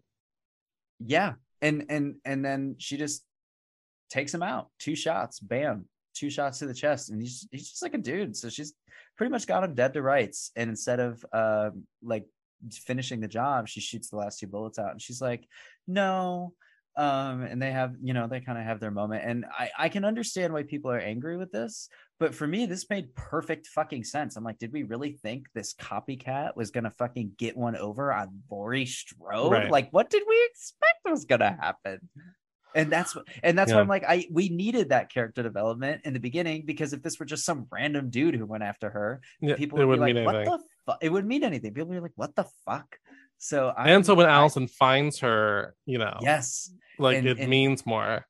in Corey's final moment, he he jams that knife through him, uh, through his self, like through his neck, like up his face, kind of, uh, because it makes it look like uh, Laurie pulls it out of him, and then Allyson opens the door. Looks like Laurie just killed him, and they just had like a huge fight. Of course, that's like you know this is not this is a bad time for this to be happening. Well, So- it's, it's interesting how when he when he sees a situation where his obsession, Allyson, is basically like going to be kept from him, he, instead of like lashing out in violence against someone else, he like takes it inward and just destroys Yes. himself, which Yeah. is like the opposite of what Michael does. So it's to me that Mhm. shows like the deviation in his psyche from Michael. Like they do Yes. operate differently. Yes, uh, that- yes, I, I. Some yeah, people said, like, there. He basically was a useless character. I'm like, I I don't. can't help but I- disagree. Right, can't help but I disagree. I'm not saying people's opinions are wrong. Opinions are opinions, but I Yeah, I think he's a pivotal piece of this film, working as interestingly as I think it does. I agree. I, I, I think he's. I, I like his his role in this. I do. I really do. And then uh the real, the real Michael shows up. It's it's real. It's for Mm. And Laurie fucking knows it. And he begins by murking the fuck out of Corey, which is so odd that he like lived. It's kind of funny that he lived through the his stab to himself because he definitely like is awake when Michael is choking him and alive. So And did you did you take that as like a mercy killing? Uh, I took this as Michael kind of had this protege right and he's like Mhm. i could like you were saying he's like maybe he's he sensed that he could he could take this kid and maybe carry on his legacy through him Yeah. but then Corey kind of just went off the rails and and did his own thing and is like being sloppy. So he was like, and made him angry by taking his fucking. He was. Messy. You yeah, he was. He, he did something messy, and Michael was not having it. And he's like, okay, fuck this kid. He is not my protege. So I took this as more of like, fuck you, dude. You took. I I Mm. believed in you, and how did you stole? You beat me up and stole my mask. Yeah, fuck that. And also, I took this as like the requel. Like, hell no, we're not. Like, we're not trying to say that this new copycat essentially is the Right. is a replacement. He's not. So Well, David Gordon real- Green's been very open about like, listen, whatever they plan on doing with the franchise after me, that's their own business. I was making a mm-hmm. trilogy. So like yeah, to me, I was I was telling a story that had a beginning, a middle, and an end. it's it's sequel baiting, but not in the like very la right right before the credits roll leave a leave a question mark. It's a, it's like they could totally i could totally see the halloween franchise continuing with corey cunningham as the killer. If it just comes back from the dead. but that and that's why i'm saying well and th- that's why i'm like th- there's almost like a supernatural aspect to it because i mean michael has like he's been shot six times Sure, like, sure, sure, beat the yeah, you know so there's like i could i could see it. It's not because what they do with michael spoiler alert is pretty fucking definitive whereas corey i could see i mean he lived through a stab to the neck enough to get choked out by michael myers who knows um, but then Michael and Laurie have an epic, epic stand, uh, little fight here. Okay, that was a little dramatic. I mean, it's not epic, epic, but it, a lot of people are angry that it wasn't that epic. I didn't need it to be. We've had 40 years of Halloween Right. movies where it was epic fight. We, this And- is the end. Well, and again, he's still that man who's in my mind fading away. So it's like now she's yes, she's going up against Yeah. Michael Myers, but he is he is a dying evil. Like he Yes. is not at his He's height of strength. weak. Absolutely, he's definitely weakened. He's definitely weakened. And you know, we, we they, they do that thing from the trailer where he like tries to put her hand in the garbage disposal, and like Very H2O. very H2O, but also like Laurie shot off his fingers in 2018. Is this Michael being like, bitch, you took my finger? I'm, I'm going, for your- it's I'm going for the fingers, bitch. you I'm going take some fingies. I'm gonna take some fingies. Yeah. Imagine Michael speaks for the first time ever in this movie, and it's just, I'm coming for the fingers, bitch. like, that'd be You took my fingers. bumptious. Uh, but yeah, so they they have a really cool fight, and it ends with Laurie getting the upper hand. She nails one of his hands to the island of her kitchen. Uh, kind of funny because the island was so pivotal in 18.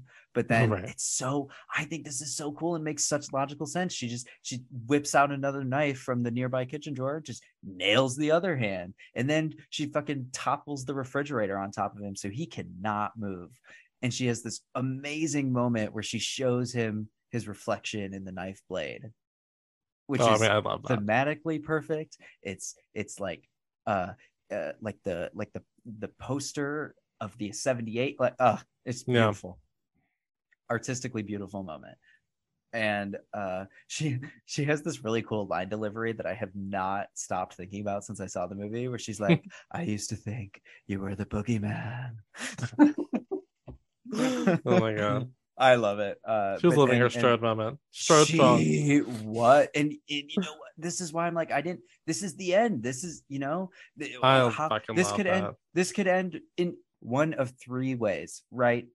Laurie dies, Michael dies, or they both die. Right. I guess, or they both live, but that would be not very end. Uh, so like, it, if clearly this movie went the Laurie lives and Michael dies route, so like this, it, and they doubled down on it. Like she got the upper hand and she fucking took it.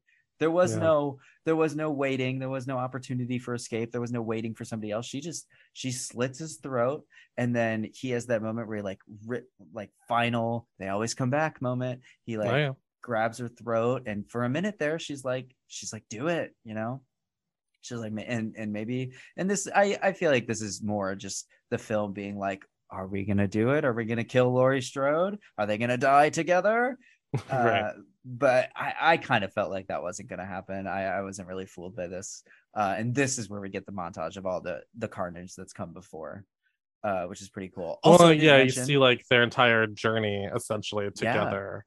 which makes like sense. basically like her it's life is flashing before her eyes is the way I Yeah, it it's like well. it. Yeah, it's like her life flashing before her eyes, and it's also like Michael's journey is ending right now. Like Mhm. this is it. This is the end. Everything, everything they've been through, ending right here in this very moment. And uh also, I forgot to mention that she fucking stabbed him with the knitting needle again. Hello, Requel. yeah.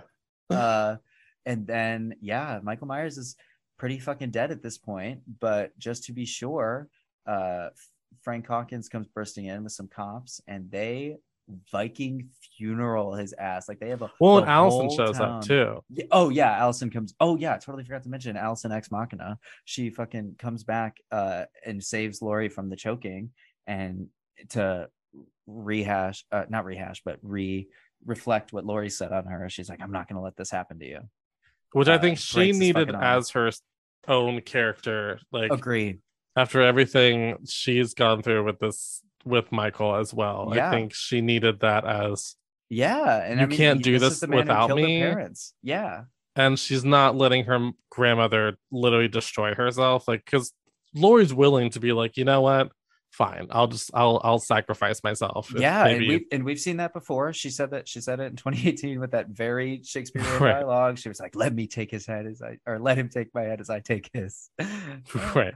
um but yeah literally everyone in the town except fucking lindsey where was lindsay like Well, it didn't really bother me that she wasn't there but i was just like what like From what I've heard, this was a reshoot, and it was when she was not available anymore. So it's kind of like she's not, she's not there. literally that's Um, why i was like i was i was like like watching like looking all over the screen to see if she was in the background. I was like, could we not have, I was like, gotten some Richards footage and, like, set that day Could we not have CGI'd her in here somehow? Like, like Right. use some But, footage like- from something else and put it into the crowd. But I will Right, say, you're like, everything here, this entire, the entire like funeral procession thing, I was like obsessed with. I was like, this is agree it feels right because it's It like feels if we're gonna end so it, let's satisfying. end it. And like a lot of people are like 2018 was the perfect end. That's where it should have ended. And like i could see that argument for sure. Like if it but at Well, the same time sure. like it it it is like at the like and they went that route. Like you could argue that he lived and clearly they did like that he that he made it through. This Right. Girl chekhov's wood chipper. I they showed this early in the film. There was a there was a pan out shot of this like junkyard that Oh, they- yeah. that corey worked in and they showed this wood chipper and i i knew i i literally i mean like i said i i went alone so in my head i was like oh someone's going in there. Maybe it's michael maybe it's lori maybe it's some random person. I don't know but somebody's going in that fucking wood chipper. Well, and and how many sure times enough- have we said about Michael Myers, like someone needs to just like obliterate his body to a point where he literally can't be Yes. a threat because he does not exist. So Yes, it was very satisfying as an audience to be like, he is gone, definitively dead. like and i think body I think is this- gone. Yeah, and I think this was effective because even that whole time, like Laurie is in the bed of the like wood chipper thing. Uh, or I guess it's not even a wood chipper, whatever. Uh, she's like in the bed of it, like where the Yeah. where the cargo gets loaded into into the blades, and so she's standing like in a pretty dangerous spot. And so I, as and I'm sure other people, probably you as well, were like, "Holy fuck, is he gonna come back right now and like grab her leg and pull her in too? Are they Right. both gonna get fucking shredded right now?" But then no, that doesn't happen. They fucking just shred Michael Myers to literal bits.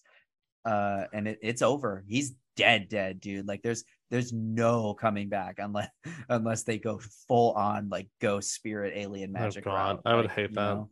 And I would- everyone would. So yeah, they put like this is Halloween ends. They put a fucking end to it. But at the same time, they have laid so much groundwork with Corey that even though he's he's dead, I mean, look at all the shit Michael's been through. I could see him coming back. And like like I said, uh, and like I know I've said it like 50 times, but even if we as consumers and audience members don't see it and films don't get made in universe, I see the evil be like this is the next generation of of of the evil. I don't think I'm fully on this this Corey train as much as you I are, am. but I appreciate the, the theory. I appreciate the theory. now that I've said it out loud, I'm I will die on this hill. I'm so that's, ready. that's great. That's great. um, I'm just so I in 10 years when they announce Halloween comes back and Corey fucking Cunningham is the villain, I'm I will be here and I'll be like, I said right, it, all I called it, I saw the vision. fair enough. Um, But- you know, who knows?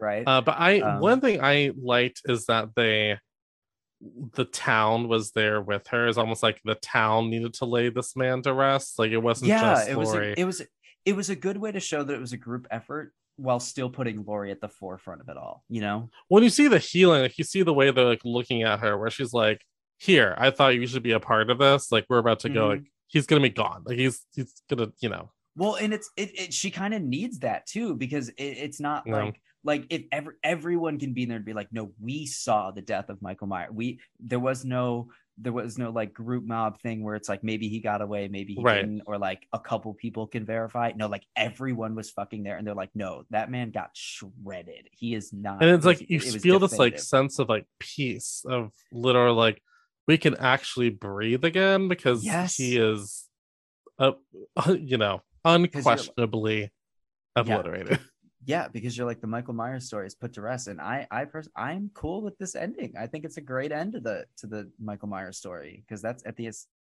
at the end of the day that's what this was and i'm Yeah. I, it worked for me It worked Uh, for me.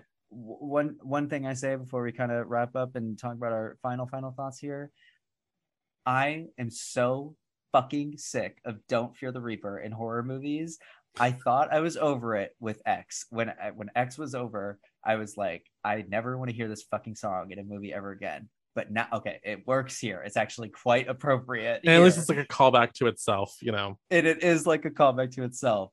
But now I'm putting my fucking foot No, down. I never want to hear "Don't Fear the Fucking Reaper" in a goddamn horror movie ever again. It's uh, it's done. It's tired. I'm over it. This is this is the la- this should this historically should be the last time. Yeah. Like I want in a hundred years people to go on whatever the equivalent of Wikipedia is and be like, when was the last "Don't Fear the Reaper" by Blue Oyster Cult was used in a in a movie, and it was Halloween ends God. 2022.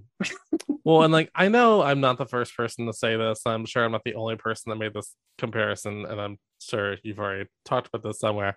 But to me, this entire last scene had like heavy last scene of Scream 3 vibes. Like even the mask on Oh, the table yeah. is very like Sidney's back door being blown open, kind of like, is it over? I think it's over. It's over. I don't know. We'll never know, you know. Which I mean, which I also take the same way. Like I think the end of Scream 3 the door flying open isn't Sydney still being afraid. She's more like, I'm at peace. Like I'm I'm gonna Yeah. continue to live my life. And I feel like Oh yeah. her having that mask ever present is like her be like, I'm not afraid of this thing anymore. Oh like yeah. A- now it's just a a, lot mask. of people are like a lot of people online i've heard are like why would she keep the mask that's weird i'm like girl i would keep are you kidding me like after all that i would be like hell yeah like that is a trophy of a redemption that is a 40 year story Ugh. i would keep that mask i would like mount it above my bed so when like dudes come over they'd be like what's the story there and i'd be like oh oh boy, you must be new here. right yeah Must be new in town. yeah blue don't fear the reaper by blue oyster cult uh plays over the end credits that that is halloween ends the the end of a literal 40 year i guess like 42 year timeline Yeah. 44 it's this weird thing. It's this weird place of I'm not stupid. I know everything gets recycled eventually, no matter you know how precious you think something is. I'm sure at some point this will get redone all over again. But for me, as a longtime Halloween fan, I'm like, if there's never another movie, I'm pretty good. Like I actually I really don't need another movie. I'm sure it will happen, but like I'm good. same and and we're in we're in such a like renaissance of horror right now Hello. I yeah. mean, it, it, like horror as a genre is almost kind of like requeling itself because like Well- all these movies are getting requels, which are like clearly opening the door to all these crazy new IPs like X Pearl Maxine, which Yeah. oh my god, that that don't even get me started. Those those will definitely be their own. Well, I feel like anytime there's like times of like real uh peril in the real world it always reflects itself in horror sort of bubbling Yeah, up again yeah, i don't it's- think it's an accident that horror definitely not is having this golden age right now because the world is in chaos yeah yeah and so uh, like it, and and I've noticed like I mean, as time goes on, horror movies get more and more explicit, like with their violence and their gore, like things the MPAA would have cut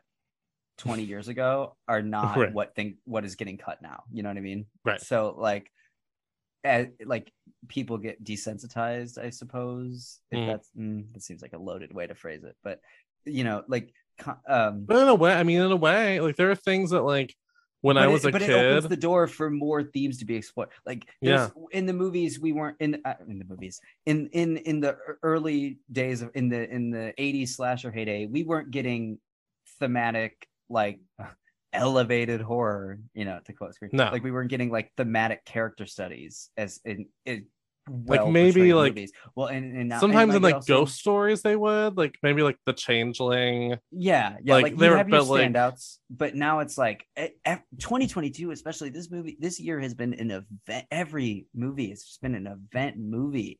Like this been is a good year. this has been a good year. We have been spoiled, but I'm loving it. And Like, I can't even I'm keep happy track of, like- good because I I didn't want this movie to be uh, bad and and me be like like later down the road be like 2022 yeah like here's all the cool horror movies that came out that year oh yeah and Halloween had that really bad one but no I was very satisfied. Like I did I not agree. want I- this to be bad. I was like, yeah please I'm glad don't to be hear bad. you were satisfied too because I, I I the first time I saw it I was like I I think I liked it. I that was good man. And then the second time I watched it I was it, it, the third it just kind of went up in like a curve. Like I was like yeah every time I watch it I get more and more of an appreciation. And even even talking about it now I'm like yeah I'm I'm pretty team Halloween ends yo. Now, in terms of like the three films, which one is your favorite of the three with the new got- trilogy? I think it's got to be this one because if it- it's not kills, I don't love kills. I I saw. Uh, I'll talk about kills on kills this podcast because I'll I'll I'll unwind. I like I'll kills a lot more than a lot of people do, but I'm willing to admit that I might I just be weird. I might be taking things from it that maybe they don't even mean to be uh, having me like read into. I don't know. I really like kills' his highs, but really dislike kills' as lows. Is so it like it's it's It just such a mixed bag. Well, like I said, it- I kind of took it as a melodrama and just like I think a lot of Mhm. people. Uh, I don't. I'm not. This is me. This is not me like putting myself on some pedestal, but like I'm willing to like lean into like melodrama, like really like heightened tone horror. Yeah, it's and I that's mean, kind of yeah, what I felt like that you know, film was like, at the end supposed to be. And I think a lot of people were like, "It's heavy-handed." I'm like, "It is a little heavy-handed, but like melodrama is heavy-handed," and so I, was kind of ah, I hate was when feeling it. like humans are complex and things are when you simplify that's it's boring. Like I don't understand why people are like like I'm not saying everything needs to be loaded with with social commentary and and and heavy thematic Right. weights, but still we should have we should have narrative substance. I don't nobody likes the, well, the and bo- bottom of the barrel stuff. Yeah, and well, Kills is the reaction to the first film. So like it True. kills is when everything's at its peak emotionally. Like uh, everyone is on a 10 emotionally because they're responding to the you know violent acts that have just happened earlier that evening. Like, you know, it's you have to remember like it's all the same night. like this Yeah, is yeah, and I a crazy and I, night. and, and And, like people said, are I- acting nuts and like because I this guy who was in yeah a ahead, go ahead. freaking facility for 40 years has broken out and has now killed several people and this is all starting again these people that have like somehow come to peace with all of this are now Yeah. like oh so we're not safe riled up and they go nuts as we see evil does not die that night but they sure they sure try to Yeah. Um absolutely rambunctious. no one said evil Uh, dies tonight and i like that in this movie That's ju- oh my god. Thank God. We did not need that to be said in this movie. Uh but um yeah, no, and, and that's uh, like I said, I, I love I really like kills in 18 retro actively and like in, in retrospect because I look back on this whole trilogy as like a as a sequence as a unit and I'm like, yeah, Yeah. 18 was a, was that really good groundwork. Kills was a, a, a fun carnage filled middle chapter. You know, we got and it's we sad like i think of kills is a very is sad sad. movie like it's lots of people process like uh, like when allyson is like they're talking about her dad and she just starts like crying in the back seat because you remember like her dad died like two hours ago like you know and then like Yeah. When Judy Greer She hasn't had finally is alone at the like, hospital and like has a grief. breakdown because she's finally was like, oh right, my husband died tonight. Like people Mhm. haven't even had chance to process anything. They're still in the thick of it. yeah i it's Hmm. and i think a lot of people do forget that and and and like regardless of whether or not this trilogy was planned this is what Yeah. we got and what we got i like I'm I'm happy with for it. i'm not saying it's perfect it's definitely got its flaws Sure, sure, It's, sure. you know it's got its moments and and even this movie you know like it's, there was a couple things that didn't i didn't love or like i thought was like mm, a little weird Well, yeah, like. I gave it like on Letterboxd. Nothing's I gave it three and a half stars out of five. Like I was like, I'm like a three Yeah. and a half. I'm like three and a half because I'm like I I really I like it. four. Yeah, like I'm I like I I, I actually I might even be I might even be four out of five now after I've thought about it. Um, I- but yeah, there's it. some things I don't love, but I overall more love it than hate it. So glad um, to hear it. Glad to hear it. Well, in addition to that being the end of Halloween, that's the end of a podcast. This was a Mm. long show, but it was worth it. I I love just going in, and I mean, like I said, we could talk about this movie all day long. There was a lot going on here, and it's new. It's a chat. exciting. It's the hot. It's the hot thing. Oh yeah, I've been dying to talk about this movie with somebody, so I'm really glad we could we could get together and talk about this, Oh, especially when it's having me. so so fresh. Of course, yeah. Thank you so much for for coming on. of Where course, can no one had to die. Can, where can my lovely listeners find you if they want to hear more and see more? Uh, well, you can find me at Zacary with no H on Instagram and Twitter.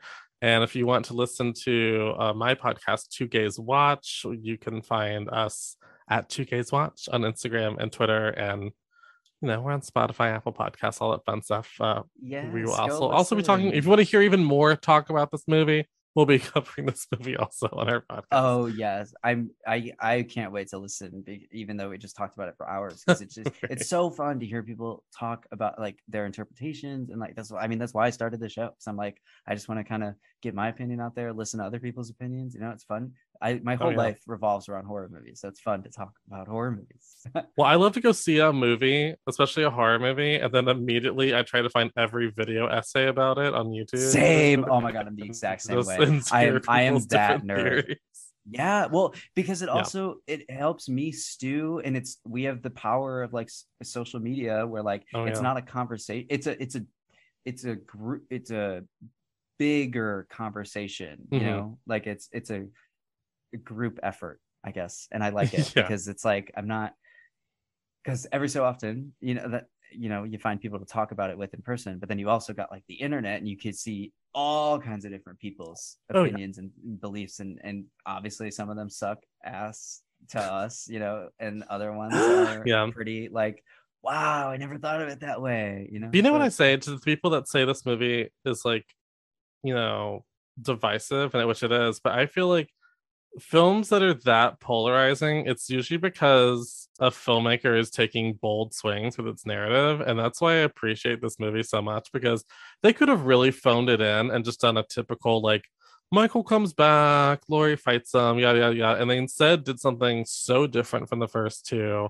and tried to make us think for the last entry, which they didn't need to do.